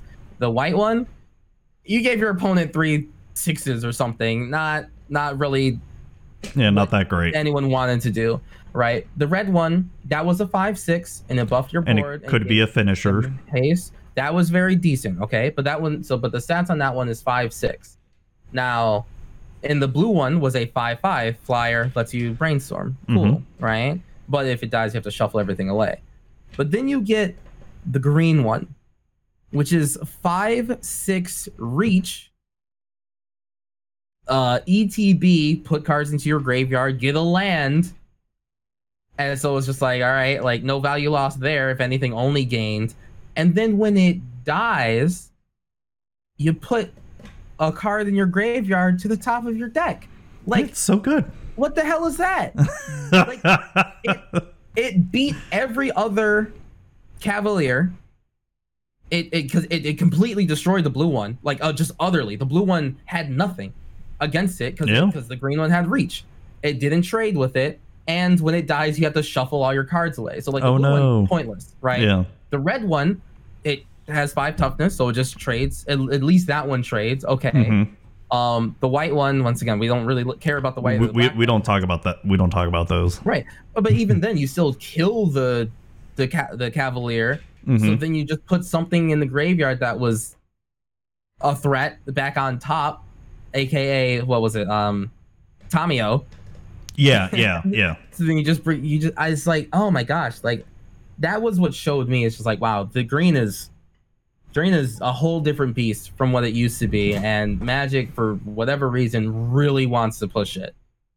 Not just green blue, but like the green. Aspect, ju- just green, yeah. Push the most, yeah. Oh, oh yeah. Like um, a, a good example is uh, look at Ugin being reprinted, right? Yeah. So, so you remember when Yeah. Ugin was first in standard? If you managed to drop Ugin, holy shit, yes. that was really, You really, really. Yeah, you you worked Yeah. to get Ugin out, right? Yeah. Absolutely. You look at what came out at M21. You had Ugin, you had Azusa, you had Cultivate, um, you had freaking um, Still had growth spiral. Growth Spiral still, Yep. Uro, and all that. Yep. And then the next set had Omnath. Yeah. So it's like, so yeah, you could get like turn three, turn four Ugin very easily. Great. Just what I wanted. And even when you countered Ugin, oh, they still had the whole board state. like they still had the whole They Right? still had a whole ass plan, and they'll just Tamiyo the Ugin back to the top of their deck and play it again. You have lands that are now creatures and tap for double, so that's cool. So just, they'll just get it again. Those lands don't get wiped by Ugin, so your opponent lost nothing. lost nothing. It's yeah. Ah. uh, Yeah, Uh. Ugin. This I'm like I was glad to see Ugin reprinted because it was getting up in price. yes, absolutely. but what it did to like standard and even historic has just been less than ideal. yeah. Because Yeah. I was thinking, oh, it can't be that bad, and then you see Azusa reprinted. You're like, oh shit, oh shit, Yeah. cultivates back now. Oh Yeah, shit, Growth spiral still there. Gro- Growth Spiral's still there. Oh no, there's um that that other three drop green creature from Theros, uh the the nymph one. Uh, allows you to play two lands uh, too. yeah, that uh, Dry- uh, Dryad of the Arbor Illu- or- Dryad of the Ilysian Grove. Yeah, Yeah, yeah, yeah, that one. yeah, yeah. Uh, God, just And like, remember when Ugin originally when he originally came out, right? Let's let's think about like standard now, or at least like you know when Ugin came out again, versus like when he was first out during um Fate Uh, Reforged. Fate Reforged. Which let's remember that's when they decided to switch over to the two set standard structure. So Fate Reforged had like a smaller lifespan than like every other set before Dragons started. Yeah, getting, yeah, um, yeah, printed. because that that's right. Because Dragons of Tarkir was yeah, con- Mm-hmm. Khans was the last three set block, wasn't it? it was te- like technically yes it is the it is of like officially definitely the last three set block but they separated it The the the, dra- through. the draft environment. Yeah. Yeah, exactly it was Khans fate and then fate dragons yeah, because because you never drafted dragons with Khans. right yeah you didn't put all three together because you know lore and everything which Yeah. damn, oh i miss being oh i love the lore confall greatest magic sword they ever made just saying anyway um Yeah, like that and Theros that- were my favorites. yes the um but just like that weird like four week meta of like uh fate reforged. Like fate reforged had entire decks that were meta only then and then never again. Yeah, is that when Yeah, Abzan Whip came around? W- Was that Fate Reforged or was that before? that was before. That was before. Okay. because you had Abzadat and uh the, uh, it's everything else that was good in the Abzan. Um but you had uh it was a Temur card. Because remember they had a they had a monocolor card and then they had uh monocolor cards with uh team like different abilities from the different Khans Mm-hmm. colors. Um it was the red card with blue and green like some ability. And it was like a four mana four two that said every time someone dealt damage or whatever you get to draw a card or whatever. And i remember that being like the coolest most expensive card in the set Temur was rocking it it was amazing and then as soon as dragons came out you literally never saw that like that deck again it was the like weirdest Yeah. flash in the pan i've ever seen uh but it's okay because dragons was also dope as hell Oh yeah, yeah. commands and everything Dude, dude, dude, speaking of Khans, you know what card I was so surprised never saw a lot of play, even though it was amazing in Uh, give in, me give me a hint in in limited. It's a, it's a Temur card from Khans. Oh oh savage knuckleblade Yeah, like Yeah, he, he, it. he he was amazing in draft, Yes. right? But but he like I tried to make Temur work. standard. I tried to make Temur work so much in in Yes. standard, and it's like no, it just Abzan just outclassed it. Oh, Other An-. Anafenza. Anafenza was the t- Anna Banana Chan. yeah. That's that's right. Anafenza was the Yeah. the turn three most most of the time turn three play for Abzan Oh, too. if it was if it wasn't, it was either that or Hero's Downfall. yep. Yep. Hero's Downfall or. And then when um dragons came out, it was um shit that that raptor one you morphed it right. Oh yeah. Oh my gosh. Deathmist Raptor, Den De- Protector combo. Yeah. Oh, my god. I fucking hated that man. Oh my god. I loved. I oh, can we go back to Khans? See, Right. every time I start talking about Khans, I can literally I can say no bad about it. I love Khans block. It is my second favorite block of just all time ever. Um, and I think it, it was just the funnest. It was the most fun I've ever had in any standing environment, even if I like lost a lot.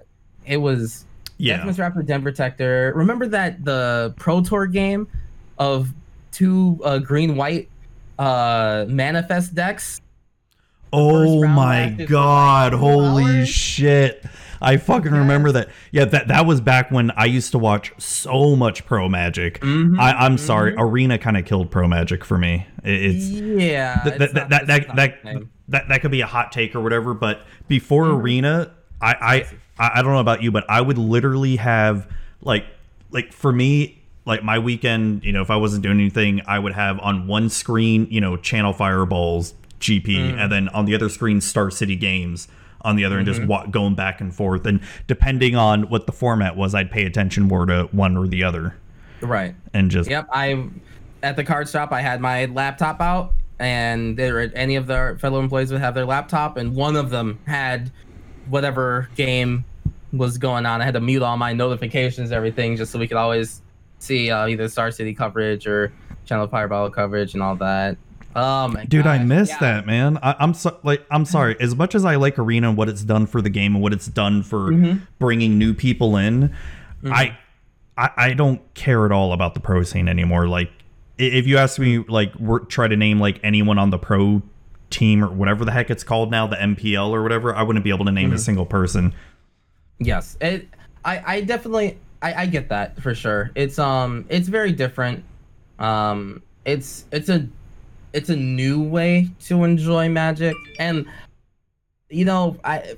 Strangely enough, it's like as much as I do enjoy Arena and everything that it adds to the game, all the flashy animations and everything, I just somehow felt I understood what I was looking at on the board when I was watching, you know, just like a Star City game top-down camera for some reason. And I, the commentators, you know, definitely helped. And it, Oh, oh yeah, like like Cedric and uh um yeah, Cedric Phillips, Pat Patrick, yeah, Patrick Mhm. Sullivan. They they were like Yep. my favorites.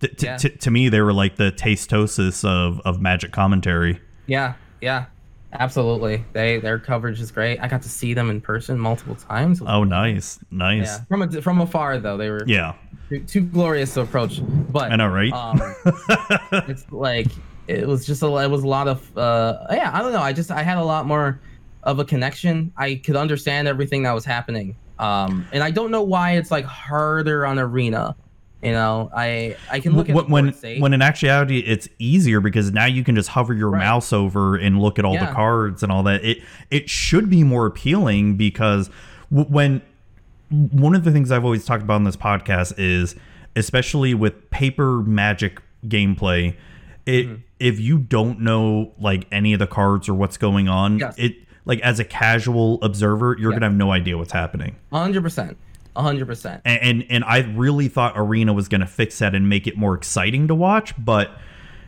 I think it. I I me- Mm-hmm, would imagine it did for the casuals. I think in that regard, for like what Arena did to make things flashier, it wasn't for more established players, right? Like I don't need to mouse over a card to kind of see what it does, or at least like when I was you know, playing standard a lot more. Because Yeah. I I'm I'm the type of person who every single day when it's spoiler season, I am I wake up, I roll over, look at my phone, what spoilers are out. Like I am all about that, right? oh, So I like I used to be all, I used to be all like that too. yeah. I'm not I'm not anymore. Like I I, I was Mm-hmm. saying on Twitter the other day, I think to Kess from the uh, Masters of Modern Mhm. uh, podcast, and that it, it's like I, I I feel like I can't keep up with a lot of the new cards now. I still barely know what what's in Zendikar Rising, and it's Mhm. a- and it's not that I don't care. It's just I'm just not as involved with it like I Right. used to be. and that's just time like i mean Yeah. luckily that part about magic hasn't changed right that that is that is more your life and just the things that happen Yeah. in it that uh, prevent you from being able to look at it. But like spoiler season is still largely the same. It's about you know one or two weeks of just like here's all the stuff. You go to mythicspoiler.com every Mhm. day and you look at what's new um, and you you read up on it. So yeah that, that's more of a life change uh sort of i guess like Yeah. issue than than magic. As long as those sort of things like kind of stay the same i think it'll be even if you fall off the horse of looking at every spoiler it's something that you can always come back to because the method Yeah. of them doing it hasn't changed or at least like our method of receiving it Yeah, and, and and maybe it also has to do with because I'm not playing standard, modern, or legacy True. anymore too. Because i i am only looking at what does this card do in Commander nowadays? I, I, I yeah, I, I look at mainly commander, or I look at, at my personal cubes that I have. right, Right, Mhm. like, is there any cool cube cards I can scope out? You know, Mhm. but and, and half the time when I look at cube cards, I don't even look at the flashy stuff. I look at more of the commons, uncommons. Right, 'Cause- exactly. Because that's where that's what Cube involves a lot more. Because, dude, j- just talking about like pushing power level, the the the pushed power level of commons and uncommons the past couple years, holy crap! It has That's been been pushed. a lot. Oh, oh, yeah, well, just look at um Strixhaven and Kaldheim. The um Mm-hmm. they have two common blue cards that can exile creatures Yes, At- that's true. at, The at two mana and three mana. Yeah, R- Raven Yeah. form and um the and reshape or something. yeah. That makes you a four four though. The two. Yeah, one. yeah, yeah. It makes your opponent a four-four, but hell, th- think about you're playing Pauper, right? And they reanimate an Ulamog's Crusher on turn two. They have an eight-eight. It's like, oh, look, I got an instant to um, you know, exile it, give you a four-four instead. Now, now I don't have to worry about Annihilator two anymore. I think that's You wait, know? that sounds perfectly fine to me. Personally, if your opponent found a way to reanimate uh something on something so devastating on turn two, I mean, like if they swing, you lose. Basic, like by and large, right? I don't, I don't know the format enough, but like you probably lose because of the Annihilator too. So now you have yeah, a weapon against just flat out losing. Um, and they still have a four four, so you're still getting smacked in the face. That's not fun. it, it, it's it's better than an Annihilator two eight-eight. Yeah, absolutely. Yeah. So, like the game at least still keeps on going. Um, Mhm. I that that personally to me that sounds awesome. I I think that's that's what kind of how Magic should change in some way. you know, I I think I think that's great, but I don't uh I don't play Pauper, so I don't know if that was too much of a shake. I, I I haven't played Pauper in years and years. I still have that Ulamog uh, reanimator deck, that Ulamog Crusher reanimator deck. Get a play turn two Exhume, try to get Ulamog's Crusher in your in your graveyard by turn one, turn two, play Exhume, and boom. So that's where the blue hatred comes from. I see. One too many, one too many Ulamogs turned into a one-one bird, and I'm Right. just like ah. No, I but remember I like reanimator decks. I had a Narset reanimator deck once for modern. Ooh, interesting. Uh, yeah, Nar- Narset the uh, Enlightened Master. oh, I, I love her as my commander. Oh, I can't. I love her as a character. She's probably my favorite creature. she might be like one of my favorite planeswalkers of all time because like Mm-hmm. my, my Narset deck, which is actually right in here, is I've got every Ooh. single Narset planeswalker in it. Um, tr- I try to have like all the Narset art in that Narset deck. It, it, it's monk tribal, so it's Mm. Oh, okay, gotcha. it, it's not um it's not like the degenerate wheel or infinite turn type Right. shit. right. But um, Which is hard to explain to your opponents. oh my god, I have to explain it every single day. They see Yeah. Narset, they're like, oh my gosh. I'm like, no, it's monk tribal. Uh, listen, you did it to yourself. I'm just saying, Narset real good, and it, it is on you to explain it to your I know, I know. I know. Yeah. It, it, it's it's more of a thematic deck, but I will say the last time I played it on stream, or was it a private game, whichever. So the last time I played it, it, it's not meant to be a control deck, but it turned out to be a control deck that time. Okay. It's I, I got Narset Transcendent out, and Mm-hmm. no one attacked it, and I got to ultimate it. And do you remember what her ultimate does? Um, uh, it's just like, uh, oh, is that the your opponents can't untap too? No, no, no. Oh, you- rebound, rebound, right? No, no. rebound. No, no, no, no. The emblem is your opponents can't cast non-creature spells. That's what it is. Yes. and, and so so I managed to get that by like turn was it six or seven, and so n- Yeah. n- no one could cast any non-creature spells. I'm like, okay, All and, right. Well, and so so the, I got the the Ikoria Narset out and managed to emblem Mm-hmm. her off, and so and it, it was just and I'm. And I felt bad for the other players. I'm like, this is not meant to be a control deck. It's meant to be monk trap, but I just happen to have every single hey, sometimes good spell. Yeah, Yeah. it's funny. Magic I mean- is wonderful like that. Dude, you got me like just reminiscing on like Khans stuff. Like I miss it. I, I want to go buy some Khans packs and just draft it or play a sealed or something. Ah, let's just go back to Khans. Right? Let's let's just go back. Let's you know So we've had enough of the War of the Spark. We've had enough of oh, Planeswalkers. yeah, Let's just go back to Khans.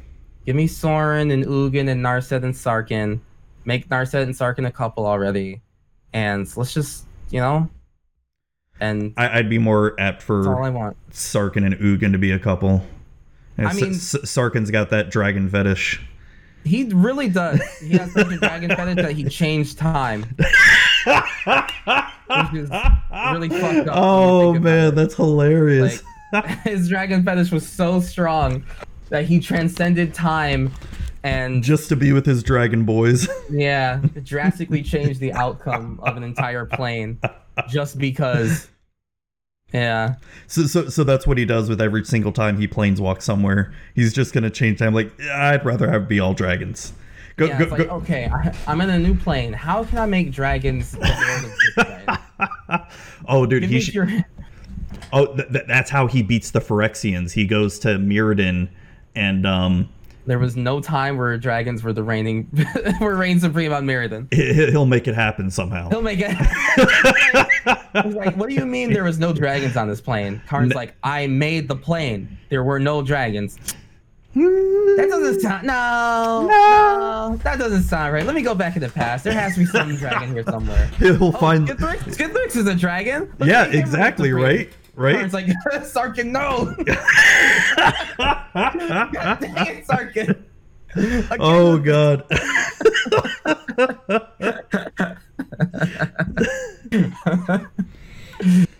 Oops, all dragons. Oops, oops, all dragons. Mono infects one color oh damn. Mono Phyrexian. All right, all right, wizards, hire us. We got your next like got the, the the next, next big storyline. Ins- instead of Nicol Bolas being the big bad, it's Sarkhan's the big bad because he keeps That's making right. all the planes dragonfied. You thought Elesh Norn was the queen of Phyrexia. It's actually Sarkhan's like, listen, I got a plan on how to stop the Phyrexians. All right, you're gonna love it. I'm gonna go back in time to Scars of Mirrodin and make Skithiryx the Lord of Phyrexia. Huh? Thoughts? Eh? and, Like, ju- just gonna make invited this? Phyrexian dra- Oh my god, Phyrexian dragons. Oh I, one of them was already horrifying enough. We don't need more Skithiryxes. yes, no, we do. And then No. and then and then um, isn't there like a sliver plane too? Yeah, well, the slivers were originally from a plane, or at least like they they are. Yeah, I mean they're more or less from a plane. Um, So- and so- then the new plane that the new shit sil- uh, slivers are f- on. I think that's, I think that's the Corset plane. Whose name escapes me currently. T- talking about with a F. Dominaria or No, the Corset plane. Um, starts with the S. We go there like for every Corset. Uh, Shad. Something. Oh god, I oh I know what you're talking about. Oh shit, what is it called? But but um, so Sarkhan goes to that plane, makes slivers dragonfied, because I mean slivers are basically the Zerg, right? And uh, yes, basically. and so he- they they incorp- incorporate Sarkhan's dragons, and then we get sliver dragons. I mean, hell, they had that one test card, the Niv Mizzet Sliver, or whatever. You, you remember in the in the in the mystery boosters because they had the Oh. Test cards. Uh, I don't like that. That'd be amazing. I don't want. I don't want that at all. I'd love it. No way. Get that out of here. Get. I don't. Listen. The less times we go back to uh, uh in a uh, um Ravnica right now and like introducing other weird. Uh, Shandalar, Shandalar, Shandalar, that's right, that's Yes. right. I'm pretty sure that's where the um the new slivers are currently zerging out on. Uh, Dude, slivers are my favorite. It's I like mean- I, I even have a whole binder of every single sliver ever made.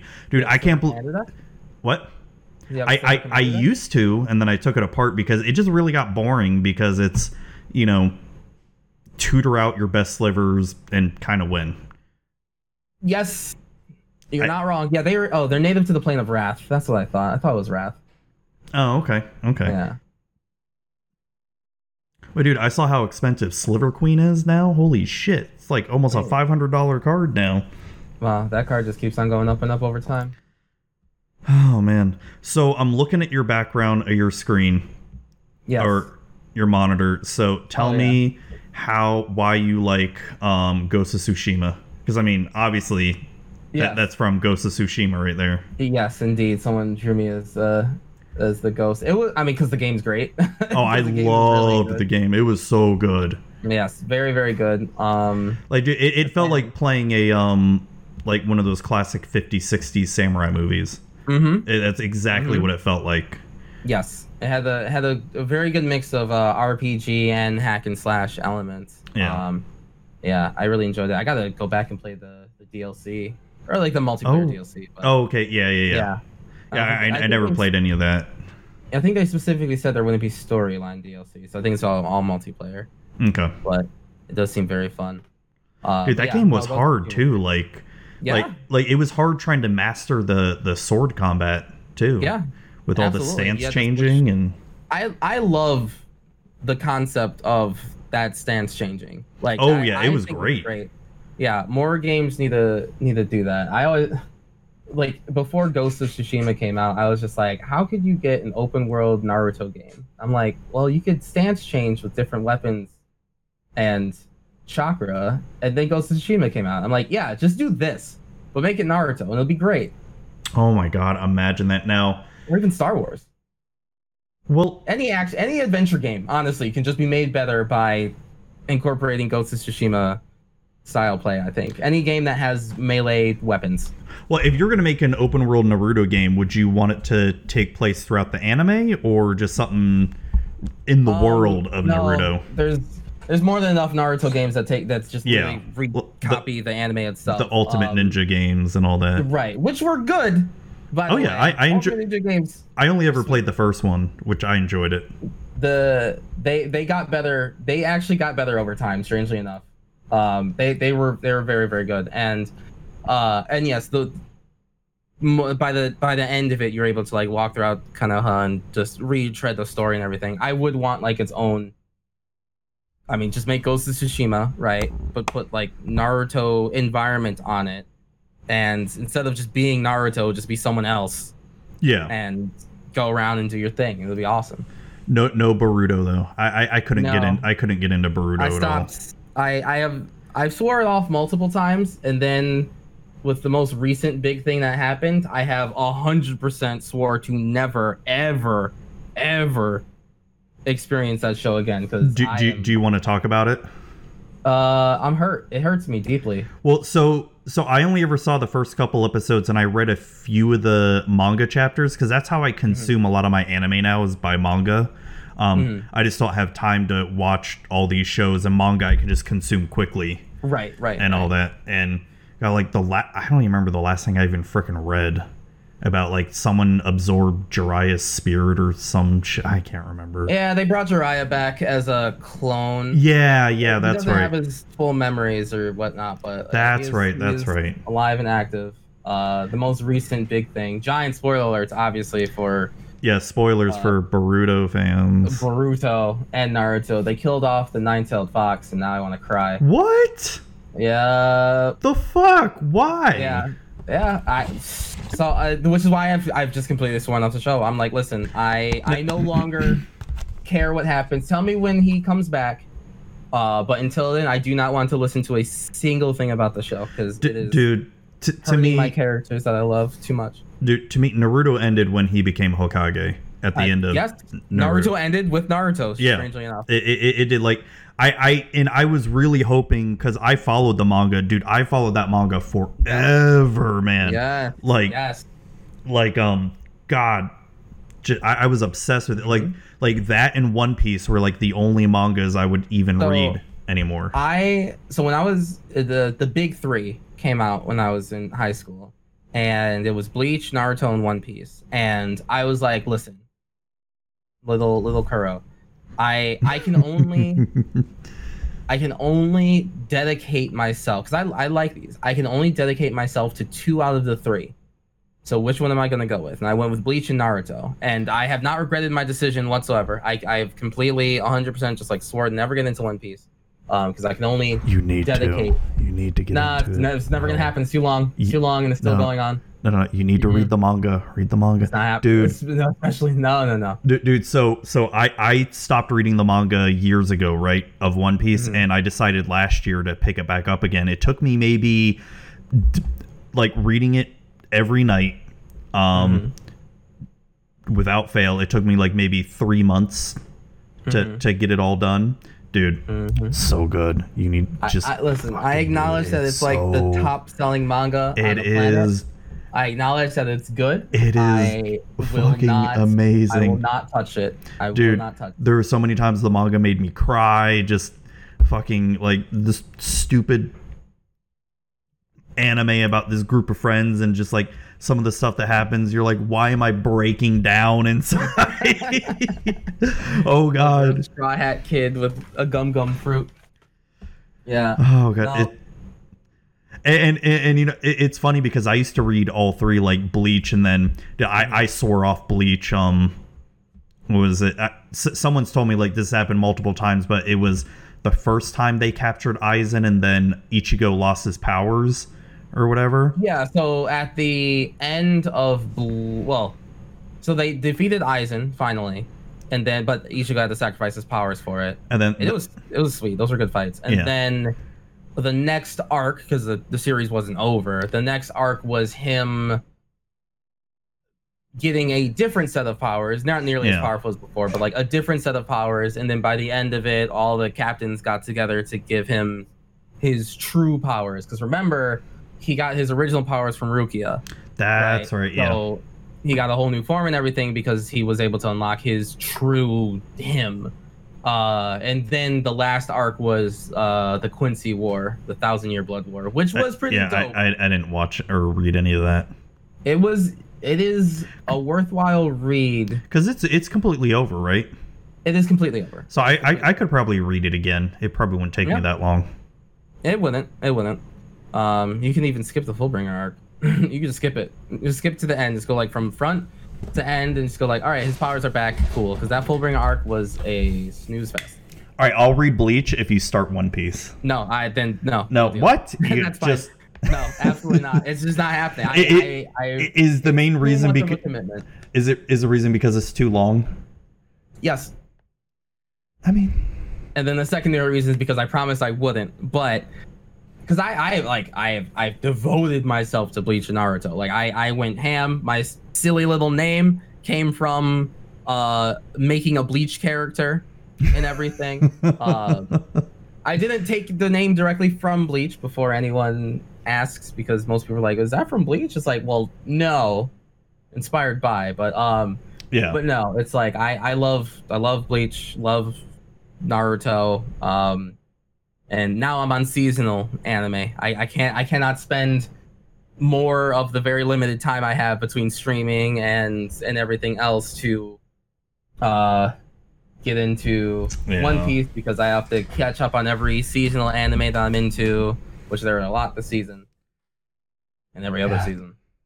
Yeah, it's just too much.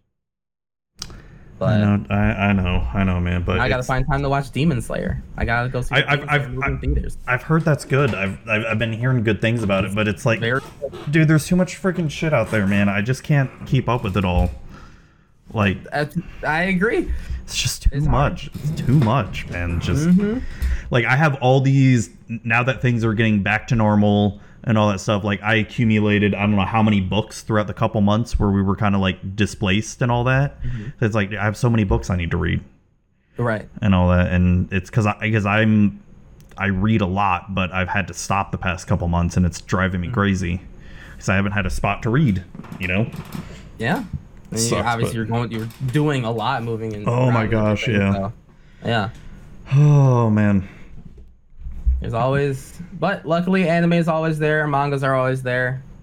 Uh, one way or another. Now, Magic the over spell table is always there for us now, which is great. Uh, there's always magic content to consume, whether it be streams or YouTube videos or everything.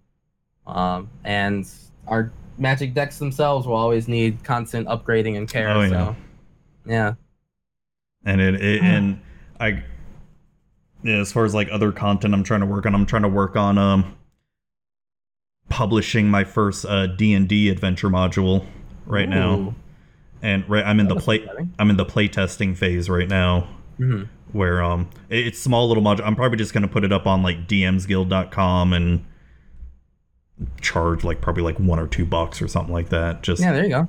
I it's like my goal like in my whole life has been to get something published, even like whether it's a book or a module or something. I just want to say like article. well, yeah, I read articles, but it's I, I just meant like something s- like, s- similar to like a book or something like that, mm-hmm. right? Okay, gotcha, gotcha.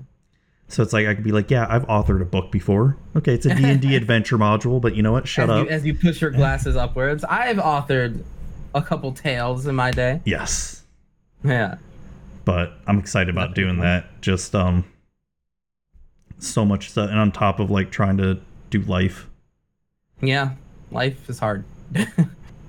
can be. Life is. So I want to do something new that I've never really done in the podcast before. Mm-hmm. Um, we went through so many different conversations. yeah well well no no this is normal for my podcast it's i'm actually I, i've never really done this before in the podcast for like everybody that i've ever interviewed and i figured you know i want to come back i want to try something new in the show and that i'm going to ask you a series of questions I'm down. Eh. Let's go. it, it could it's going to range from like easy stuff to hopefully maybe some thought-provoking stuff we don't know I'm ready.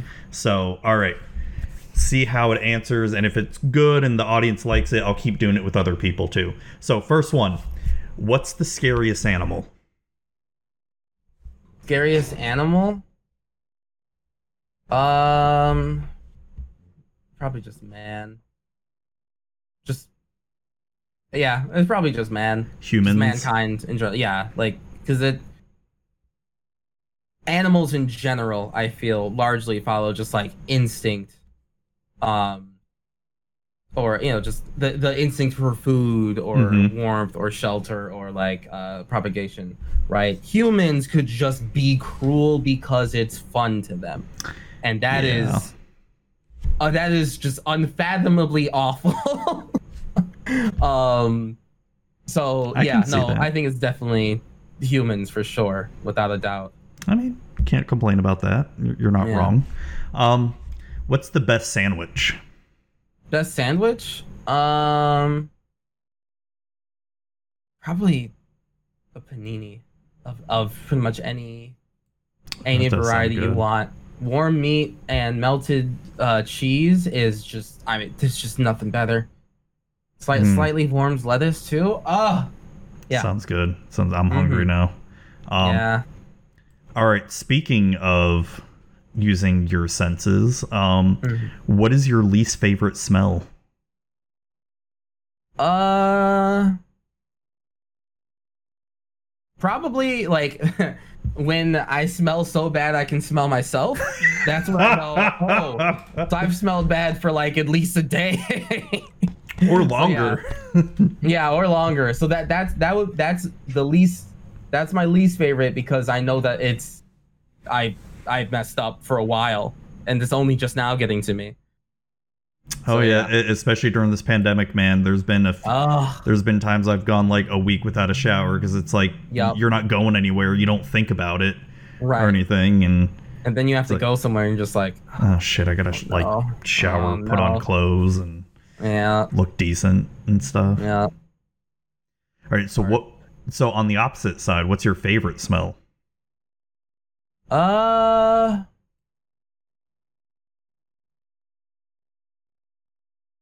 Favorite smell? Honestly, probably just uh, it's just good food, just good food. Even if it's like, you know, bad food, but I'm really hungry, so I mean, it's always gonna be good. Like just the the the dopamine hit that you get from just like I'm hungry, I want to I want to eat, and there is open food in this direction. I'm- like it's and it's it's for me nothing better nothing better well, well, speaking of food, what would you pick for your last meal?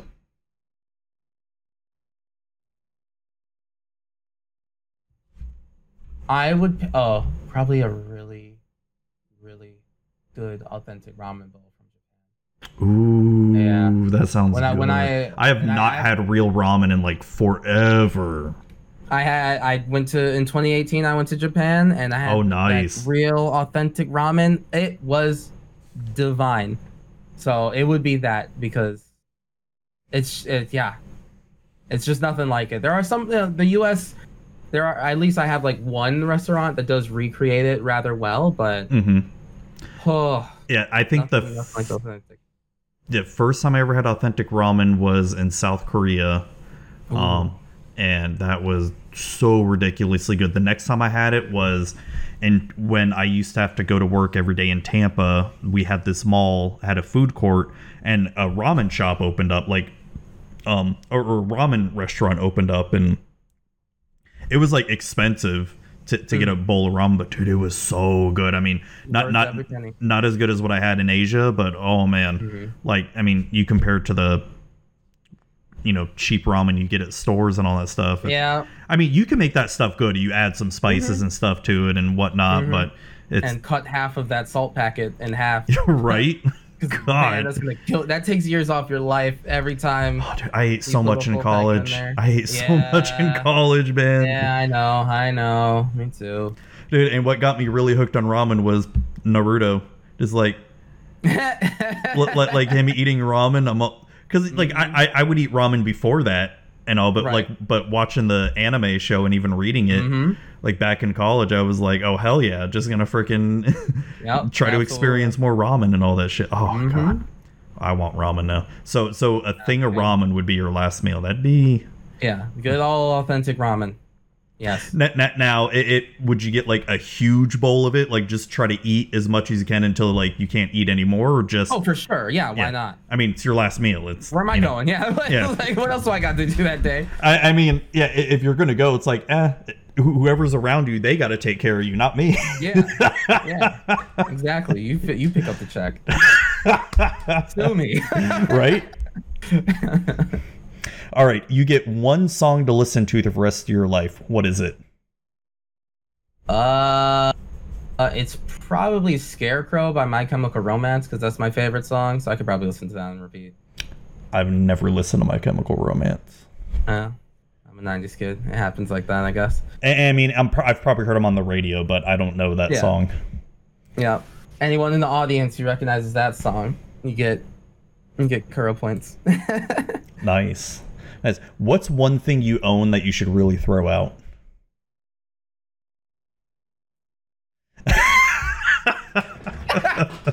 Looking at all the magic cards.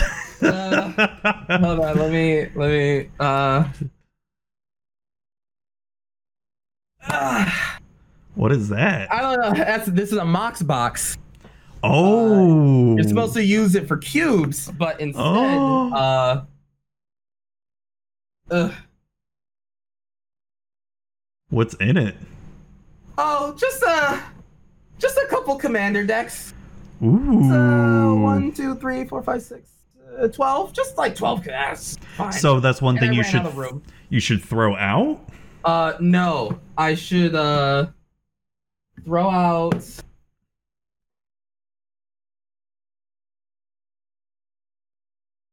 No, especially as a, as a as a streamer and a gamer, I can't say like, oh, I should get rid of this PlayStation. It's really like taking all my time. It's like, no, um, I don't know. Uh, probably.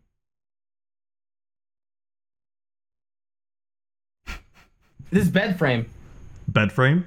Yeah, I need this bed frame to go so I can move my room around because it, it takes up so much space. I don't. What like what's stopping you from doing it? Uh, I don't know how to sell a bed frame on the Facebook Marketplace. It's just I just I have never done that before. Uh, Bed frame, ten bucks. come, come get it. Take Come free, get it. Please take your truck and come get it. right. Yeah, probably. Gotta take it apart, but yeah. So Okay. I will eventually do that, but that is what needs to go now, sooner rather than later. Awesome. Awesome. Yeah. All right. What's something people seem to misunderstand about you? Uh, my tone. Your what? My tone. Oh, tone. Okay. Yeah.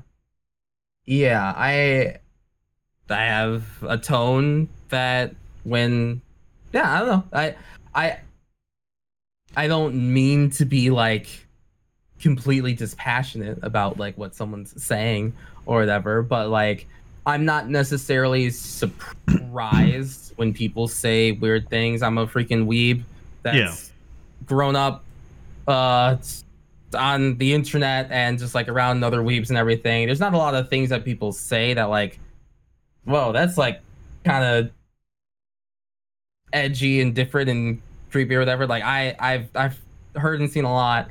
Uh, so Especially if you've been on 4chan in the early days. I wasn't on 4chan, but I have like the things about 4chan that like got to my bubble, you know, like the especially bad stuff is like, wow, all right, like that's another another depth that humanity has reached. Um so I'm not like surprised. Uh so when people kind of I don't know, people so I, I seem like I don't really like care Interesting. when I'm just like, oh yeah, that is a weird thing that was said. Huh, okay. You know. I'm still interested in the conversation, but I'm just Yeah, yeah. by, by you No, it. no So, I. I know what you mean. I know what you mean. Yeah. Okay. Okay. If you could have dinner with any three people, dead or alive, who would it be and why? Uh, I, I like this question because it's so many interesting people, even like, you know, personal family members or famous people throughout history or even now. Well, whoever my soulmate's supposed to be, whatever whatever the fates have in store for that. So let's start that dinner now, Okay. ladies. Um, and then uh, let's go for.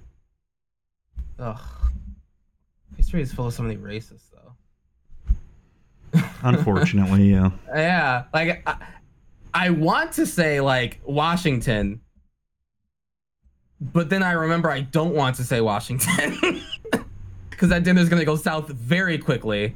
Um. Yeah. Uh. Uh. Oh. Uh. Araki, the uh, uh, creator of JoJo's Bizarre Adventure. That would be fantastic. Okay. Yes, his eternal youth. I want to find out his secret. Um, and my brother. Brother? Yeah, I'd love to sit down and have a dinner with him. It's always great. Well, that's interesting. So your Yeah. soulmate, um, the Mhm. creator of JoJo's Bizarre Adventure, and your Mhm. brother. All Yes. right. What, what do you think would even be talked about, like during that?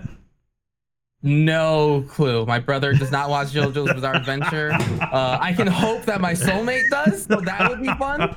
Um, but yeah, that's fine. That's fine. He can sit through one dinner of me nerding out about anime. That's fine. oh, that'd be funny. He's getting a free meal. That's on him. That's funny. Uh, and Yeah. the, the last question I have: What Mhm. motivates you to get up in the morning? Uh, I would honestly, strangely enough, I would say to like get home and stream, like as kind of segue-ish as that sounds. I I really do enjoy it. It is kind of like the the thing that I put my most uh, pride and joy in. Uh, and it it would be that like just because I stream pretty much like every weekday basically. So I get Mhm. up, go to work, wait for that clock to wait for those customers to leave and then come home and it's just like uh, what am i going to play today? Um so yeah that that's that's what motivates me to to stream at night. So, is it like one of your eventual goals to like try to be a Twitch partner or streamer or anything like that? i mean yeah i wouldn't i i would love that. That certainly is a big big old sign that says hey you made it kid. Good job. Um yeah i would i would love that. That would be a huge sense of accomplishment. Um and you know a lot of time and effort. And i know to get there i would have to put like a lot right into it like even more than i do now. So it's Yeah. just like the person that i would be by the time that happens is like such a awesome version of myself that i want to get there asap I I, I want to skip personal growth and just get to that end part and just be like, It's- wow, it's a you're lot of awesome work, dude. You're yeah. partner now. But but Yeah. w- would that be something you'd really want to do full time though, um, or or Yeah. still just maybe part time? no, that's fine. I I could do, I could do it full time. It's it's just another part of life um to explore. Uh, I work retail now. I pretty sure I could work retail again later. Mhm. Um, but you know, Twitch would be something far more uh, unique and interesting, and um, and I just I really just kind of like want to be able to. I want to be at a point where I can meet wonderful people like yourself. I mean, I met you through Mari. Um, I think I raided Mari once off of Arena, and like that's that. This friendships have formed that way. So I like to meet um, really awesome people, and I want to be popular enough where I can then play games with those people. So that's that's largely what it is. I just want to be I want to be cool enough where people are like, "Hey, Kuro, you want to play Commander?" And I'd be like, "Yes, Mark Rosewater, absolutely. yes, Professor, that'd be that'd be fantastic." You know, no, those one are of those days. Yeah, Yeah. one of the goals. Well, the only advice I have to give for that, like if you want that to happen, also ask those people too. You know, it's Mm-hmm. like the, the way I've gotten a lot of people on my podcast is like with you, I just ask them. You know, That's and true. the way I've played Commander with a lot of the, you know, I don't know, top Magic personalities and all this stuff, just ask them. You know, Mm-hmm. Yeah. I mean, what's the worst happens? They say no. Okay, cool, move on. Just Yeah. don't be afraid of rejection because it's gonna happen. Oh, not being afraid of rejection. Uh but that's so oh, that's so hard. That's so hard to get over. Oh yeah, oh yeah. Yeah. It, fa- failure is one of the hardest things. Like I, I learned that lesson yesterday.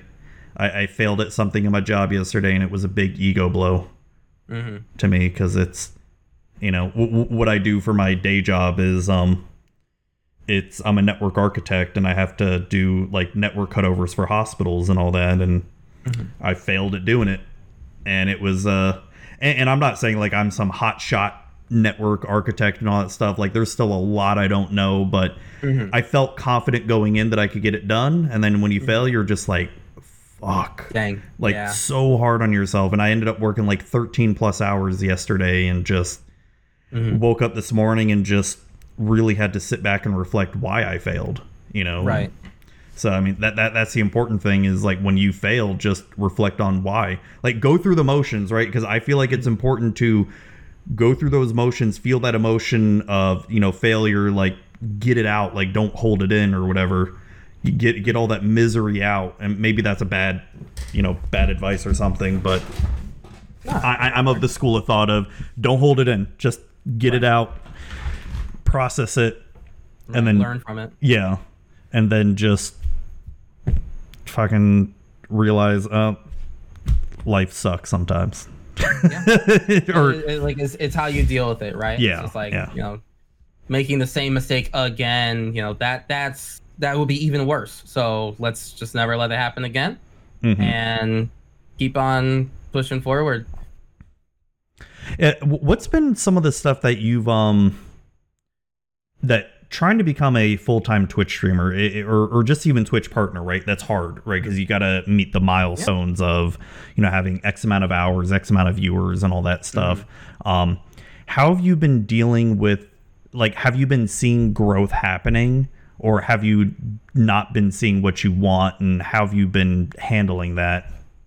Uh, I mean, I certainly haven't seen the growth that I would want to have for sure. Um, you know, that av- that average viewer number is something that uh that definitely eats away um at you. It definitely, it goes up, goes up, down. Doesn't stay. Certainly doesn't stay consistent. Um, and like I I want to grow it. You know, of course, it because that would be that that's I think like the Mhm. most visceral sign of just like, hey, you're doing better um and you know watching the community grow and everything uh and i guess like how to what the question was like how to approach it or Yeah, like how, how have you been dealing with it oh okay. y- you know, um, just in terms of like not seeing the growth or seeing the growth you've been seeing, or Right. like the results that you want to see or haven't been seeing. i i deal with it by like like i said every day i wake up because you know, wake up and like the exciting thing is to like what when am i going to play tonight you know hopefully today goes well hopefully the games are fun and uh my the the person who got me into streaming um it was a streamer name streamer named saslin um and kind of just like the way she streams she's very honest like with herself. She's very like uh, the the person that you see on the camera is the person that I've met in real life. Um, and that feels that that kind of like filled me with the hope that like wow, you know, you don't you don't have to be someone that you're not. Um, you you can be yourself. Um, ideally, not a douchebag, right? Which I Yeah. certainly try not to be. Um, so it's just like I feel, you know, I hopefully I can reach enough eyes, meet enough people, people see my personality, like that personality, want to hang out and everything, um, and then grow, you know, that way. And you know, I just kind of approach every day going like, you know, hopefully I meet someone new today. You know, hopefully, um, I just keep on being true to myself, being honest with the the camera, the audience, um, the games I like to play, and you know, just keep doing that. And you know, obviously try to make things more engaging for the chat and everything. Um, you know, do that extra effort. Don't just be lazy and be like, "Oh, I'm perfect." People will, people just flock to me Yeah. I just keep being me, right? It's like, oh, you know, you got to do Oh, there's a lot of work you got to put into it. Yeah. yeah, absolutely. So it's just like I, as long as I kind of stay the course on being myself and then also improving who I am as a person, ideally that will lead to the growth that I want to see. Um, and you know, some some days it it definitely feels like, all right, you know, I used to do this, I don't do this anymore, and it's led to growth. That's awesome. Some days it's just like, oh my god, what did I do? I don't know what you mean. um but yeah you know i just i just i keep moving forward because if i stop and stare at the number i won't get anywhere um now I, I i do have to definitely get off my ass and be far more like uh more forward momentum on making the changes that i want like getting rid of this damn bed frame so I can move my room around. Like I I definitely have to just get over that and do it. Um, and that that's like the procrastination is definitely like the hardest part oh for yeah. me personally. Oh yeah. I know for a lot of people I know it's just like being able to turn on that camera every night or uh Yeah, I, I I don't know how some people do it every night. Like Yeah. like podcast interviews, I love this. Mm. Right? It, it's Right. streaming. It's it's not for me. It's really Yeah. not. Like I've tried to get into it. Like I love streaming Commander. Like I said earlier on in the Mm. show, love it. But streaming Arena or even just streaming anything else by myself, it's e- even if I have chat going, I feel like I still have to be on Right. in a sense because it's i have there's a lot of still mental prep i need to do like even doing this interview there's still like mental prep i need to do to just sort of not not be a fake version of myself right? But just Right. more of uh not not my normal like oh yeah okay. You know like Right. mm, you, you know like, like doing yeah, yeah. hey how's it going? You know? Right. Right absolutely. I i, feel, I completely get that. And and each person is different right? I i I I don't have the issue with turning on the camera, but I do have people reach out to me. It's just like how how do you do that? Like how do you um get that uh that that feeling of turning the camera on and starting? And for me personally, that's you know it's not yeah. uh, something I struggle with, but I definitely struggle with like bigger things like making sure that my uh chat sounds are on so that like when something does happen i can hear it and then respond to it. I haven't i still haven't fixed that issue. I still haven't gotten rid of this bad frame. I still haven't done other general things. This damn frame! I want it gone!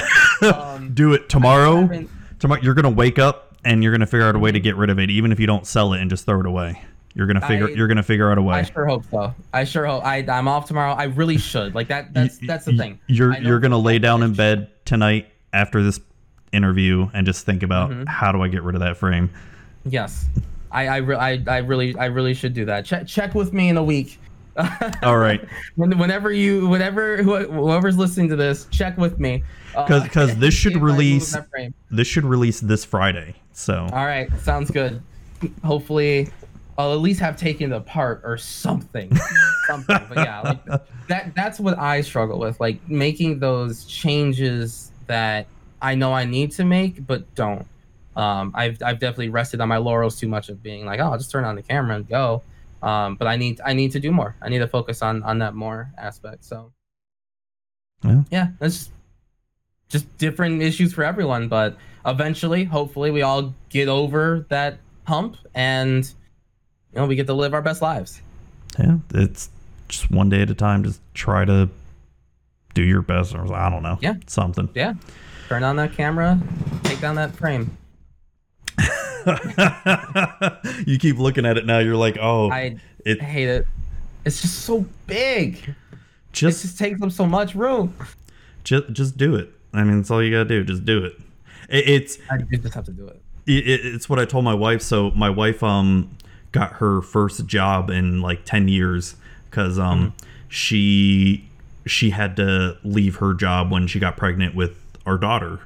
And um and at the time like I was making no money at the time and apparently according to the government I was making too much money to have any kind of assistance.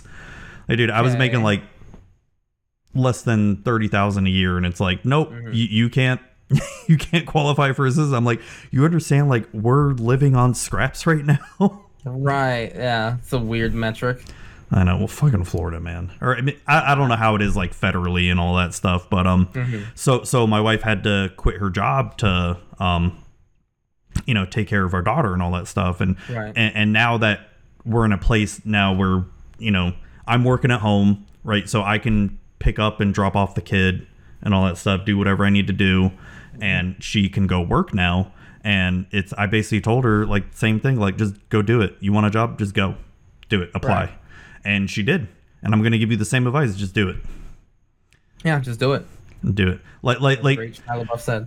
Like one of the things that I really think about that because one things I have a hard time with is like on my days off I have nothing to do right I, I try to come up with a list of just like the smallest things even to feel like a little bit of accomplished maybe that's some of my ADHD kicking in and all that so just really tomorrow's your day off think like okay I'm gonna take apart this bed frame and get rid of it somehow and then you know i can do whatever the fuck i want the rest of the day i don't give a shit you know mm-hmm. but reward yourself that way Yeah. you know I I should. I reward myself mainly with the games and then play the games all day and then don't get the thing done. So I do I should probably work in that reverse order. You're right. I think I had my per the triggers on the stack did not resolve the way they should No. have. no and, and like i said everybody's differently that's just what i do because it's like when i'm working even though i'm working at home like i'm constantly busy right? Like i'm mm-hmm. sitting in front of the screen but i'm constantly doing stuff. And by the time like i'm done with work like i'm exhausted. Like mentally i'm drained because it's just mm-hmm. what i do. And um but yeah man just just do it. That's all you gotta do. Do it. You're do hmm? not wrong. Not wrong. Say even if you end up throwing away and not selling it or anything it's, it's gone though right How much do people put bed frames on sale for? i don't well, well, well, what is the well, for bed frames? well what's um what size is it like a twin full, A full. queen full A full. Yeah. i mean you could probably sell it 10 20 bucks or something 10, 20 bucks. i guess i don't know I see right. It's like ah. like hell if you get 20 bucks for it that's 20 bucks man That's a pack of uh collector boosters or no, Right? No, it's less than that, I guess. yeah i don't i don't even know how much collector boosters are or anything but um Too, mu- too much money for the little you get back. right Yeah. oh man oh man so Never regretted getting product more than this set. oh the strixhaven value is just so low. Yeah, I think the, I lo- Yeah. the set's awesome. It's just that the single card value is just so low because so many people have opened it. Yeah, well, I guess that's good for someone like me because I really want to build a commander deck um out of the Silverquill Dragon, Yes. Chandrix? Oh, uh, Chandrix, yeah. Sh- or Shadrix or whatever. He, he he just looks so much fun to Yes. build, like just such a political commander. I like Breena, the the the um black white from the co- commander deck herself. I think that Oh, she yeah. does like Sh- Shadrix just slots right into that deck for sure. I think that she gives the passive. Um, Oh, you think she's everyone better? hit everyone else but me, like more consistently. She also costs three, which is Okay, so. let me see, because I've got the deck right here. Mm-hmm. So talking about Breena, this one. right? Yeah. Okay. Yeah. So whenever a player attacks one of your opponents, if that opponent has more life than another of your opponents, that attacking player draws a card and you put two. Okay, I see what you mean. I see what that's you on mean. turn three. yeah. So turn three, If someone Possibly has- turn two. a po- yes, true, true. Possibly turn two. Okay, Um, okay, and then as soon okay. as- and now, like your your allies are drawing cards. You're adding, you're putting two plus one plus encounters on Breena every turn or something, or whatever you want. Like that's that'll do more, I think, consistently than Shadrix. As much as I do appreciate My my only rebuttal to that is Shadrix looks way cooler, is a dragon Yeah, that's true. than I Breena. mean, you have the alternate art or no? Uh, I, I don't have I don't have Shadrix at all. Okay, you gotta you gotta get the full art, Yeah. of course, right? Yeah, yeah, yeah, yeah, yeah. In that case, I retract my statement. Build Shadrix, but, but put Breena in it. Yeah, Breena's better, but Yeah. Shadrix looks cooler, and it's like y- y- you can't It's win with that argument. It's a dragon. I I retract my statement. You, uh, you know, I got nothing left in the deck. I've been milled out. Mi- oh man, man, dude, it's been two hours we've been going on. It's crazy. Uh, yes, yes, indeed, it's a long episode. okay, well this. Rambled. per- per- per- oh no no no no, you're fine. This this is a pretty average episode length. I try to go. Um, so where can people find you? Well, let's wrap things up. Where can people find you? Any shout outs you want to do or anything like that? Um, go on ahead. Uh, I mean, there's so many people who have affected my life wonderfully. Um, I would say shout out to Radical Mari, who definitely got us uh, in, in contact with each yes, other. Uh, she is absolutely fantastic. I love Uh, her. definitely- She's great. Yes, definitely go uh, visit her. She's fantastic. Um, shout out to Sasson, who got me started on this Twitch journey in the first place. Um, and uh, honestly, shout out to any any of the content creators that you appreciate and like the to watch, whether it be me, whether it be any anyone else that you meet on Twitch. Um, just you know, go go to their stream or any of their content uh, content and just just leave a just leave a message just telling them you know what thank you i i really appreciate your content even if you watch it once a week or like Oh, yeah. day. dude Yeah, dude that feels so good it's Yeah. Because there's so so i wrote an article about this. Maybe i'll link it to you. Yes, um please do. talk talking about like how it so often it feels like you're um just talking into the void. Right, And, and just like everything you're doing just there's no audience or anything like that. And when you get Yeah. that one person saying hey i really enjoyed this or hey i really like your stream or whatever it's like Right. holy shit feels good. Yeah. Yeah. Yeah i had someone the other day that's just like yeah I, I usually lurk but like you know you're i really appreciate i really enjoy being here. You got me started on doing this that and the other. Uh and then from that i'm just like thank you. That makes me feel amazing. Do you play commander? Let's play some commander. And then now we have like Yeah. commander scheduled for this friday. So it's just like you never know um what happens. But yeah those people really do love hearing those those those kind words. It affects more than you know. Oh yeah. Uh, but yeah, you can find me at uh, twitch.tv slash kurohitsuki. Uh, find out the spelling, I guess, from this. well well the, the the links will be in the show notes and all that yeah. Uh, but yeah, I, I like playing uh, Rainbow Six Siege, Magic the Gathering, a lot of the Commander. Uh, apparently, uh, Izzet Phoenix is in uh, Historic, so I will be returning to Arena to strictly play that. Um, oh we- we also need to do some league yes, legal. Yes, actually, League of Legends will play some of that too. Yeah, I, Um, I, I need to get back into it. I got um, I, I bought Pokemon Sword for the Switch, Okay. and um, it's the first Pokemon game I've played since Pokemon Ruby, which was, Wow. and so like. I, I'm not like that big into Pokemon, but holy shit, I've been loving the game. Like it's been, I, I've like 60 hours dropped into it already, and just And, and it's not even over yet, right? no, no, I'm trying to catch them all now. I haven't even got the There. DLC yet, and I'm like this obsessed. Yeah. Pokemon has DLC now. What a time, I know, right? right? But yeah, I need so- we need to get into league. I need to do it. Yes. I'm absolutely, I'm I'm I'm, utter trash, but it's okay. Yeah, I'm listen. I, I'm pretty bad at most of the games I play, especially uh, when I first start them. I'm just now getting used to Apex Legends again. That's been Oh god. that's been a lot. my my wife that that's like one of the only games she plays. She is Oh. fucking good. Holy shit. I, I I'll sit down and watch her play, and I'm just like. She, she'll fucking win so much, like doing doing like the solo, like not with a group Yeah. or whatever. Oh she'll fucking gosh, win so much. And just I'm just like, holy shit. And All right, I gotta post post some of her gameplay. I gotta. I need. she, she she doesn't stream or anything like that or she she she tried to get into it but she's like Mm-hmm. she dude, and that's what sucks with women in gaming and all that like she got so much fucking Mm. harassment and she's like nope Yep. and, Yeah, and I it- didn't blame it- her. definitely. Like, like it, it, it's j- just a quick little blurb. Like, Mm. you know, I knew that women would get harassed online and all that stuff, but I guess you never really understand how much until it affects someone you actually know, Yeah, and, you actually see, you know, see how it happened, like see Yeah, how much. and that's not just online. That's that's Yeah. how typically it works in life too. yeah, Sadly. but um, Yeah. yeah. So so uh, so you're on Twitter at uh, Kurohitsuki. Yep. Twitter at Kurohitsuki, Twitch Kurohitsuki. Uh, Do you have like Instagram or TikTok or? I, I do have an Instagram, uh, TTV, because my name is too close to an anime, so I couldn't. I needed to add the TTV. Um, and yeah, I'll make it TikTok eventually. I, I know that's the thing that I should do. Uh, I just got to figure out. I need an editor to edit these clips down, but. Uh, Oh, I just make the dumbest stuff on TikTok, so it's okay. Yeah, I gotta start somewhere. I gotta, I gotta start that soon. Uh, but you know, I'll start that after I move this bed frame. Yes, you're gonna Uh, do it. You're gonna do it. I'm gonna burn this thing, I swear. But- that- that's what yeah.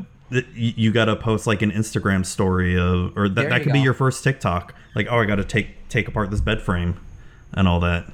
Right, and it'll just be a, a speed through of me Right. taking a, a hatchet to it and just breaking it. that would be great. all right, man. All right. Well, I'm Okay, gonna yeah, I'm thank gonna go you so. streaming. Yes, thank you so much for coming on. I really appreciate it. Thank you Um, for having me. Oh no, thank you. It was great time. Um, hope you really enjoyed it. And for anybody listening, watching out there, make sure to check out Kuro. Um, really cool dude and just really awesome dude. Thank you, thank yes. you, and you as well. We will definitely play some games, Yeah, play some more Commanders, some League of Legends, all of the above. Yes, awesome. Well, have a good night. All right. All right, you too. Have a wonderful night.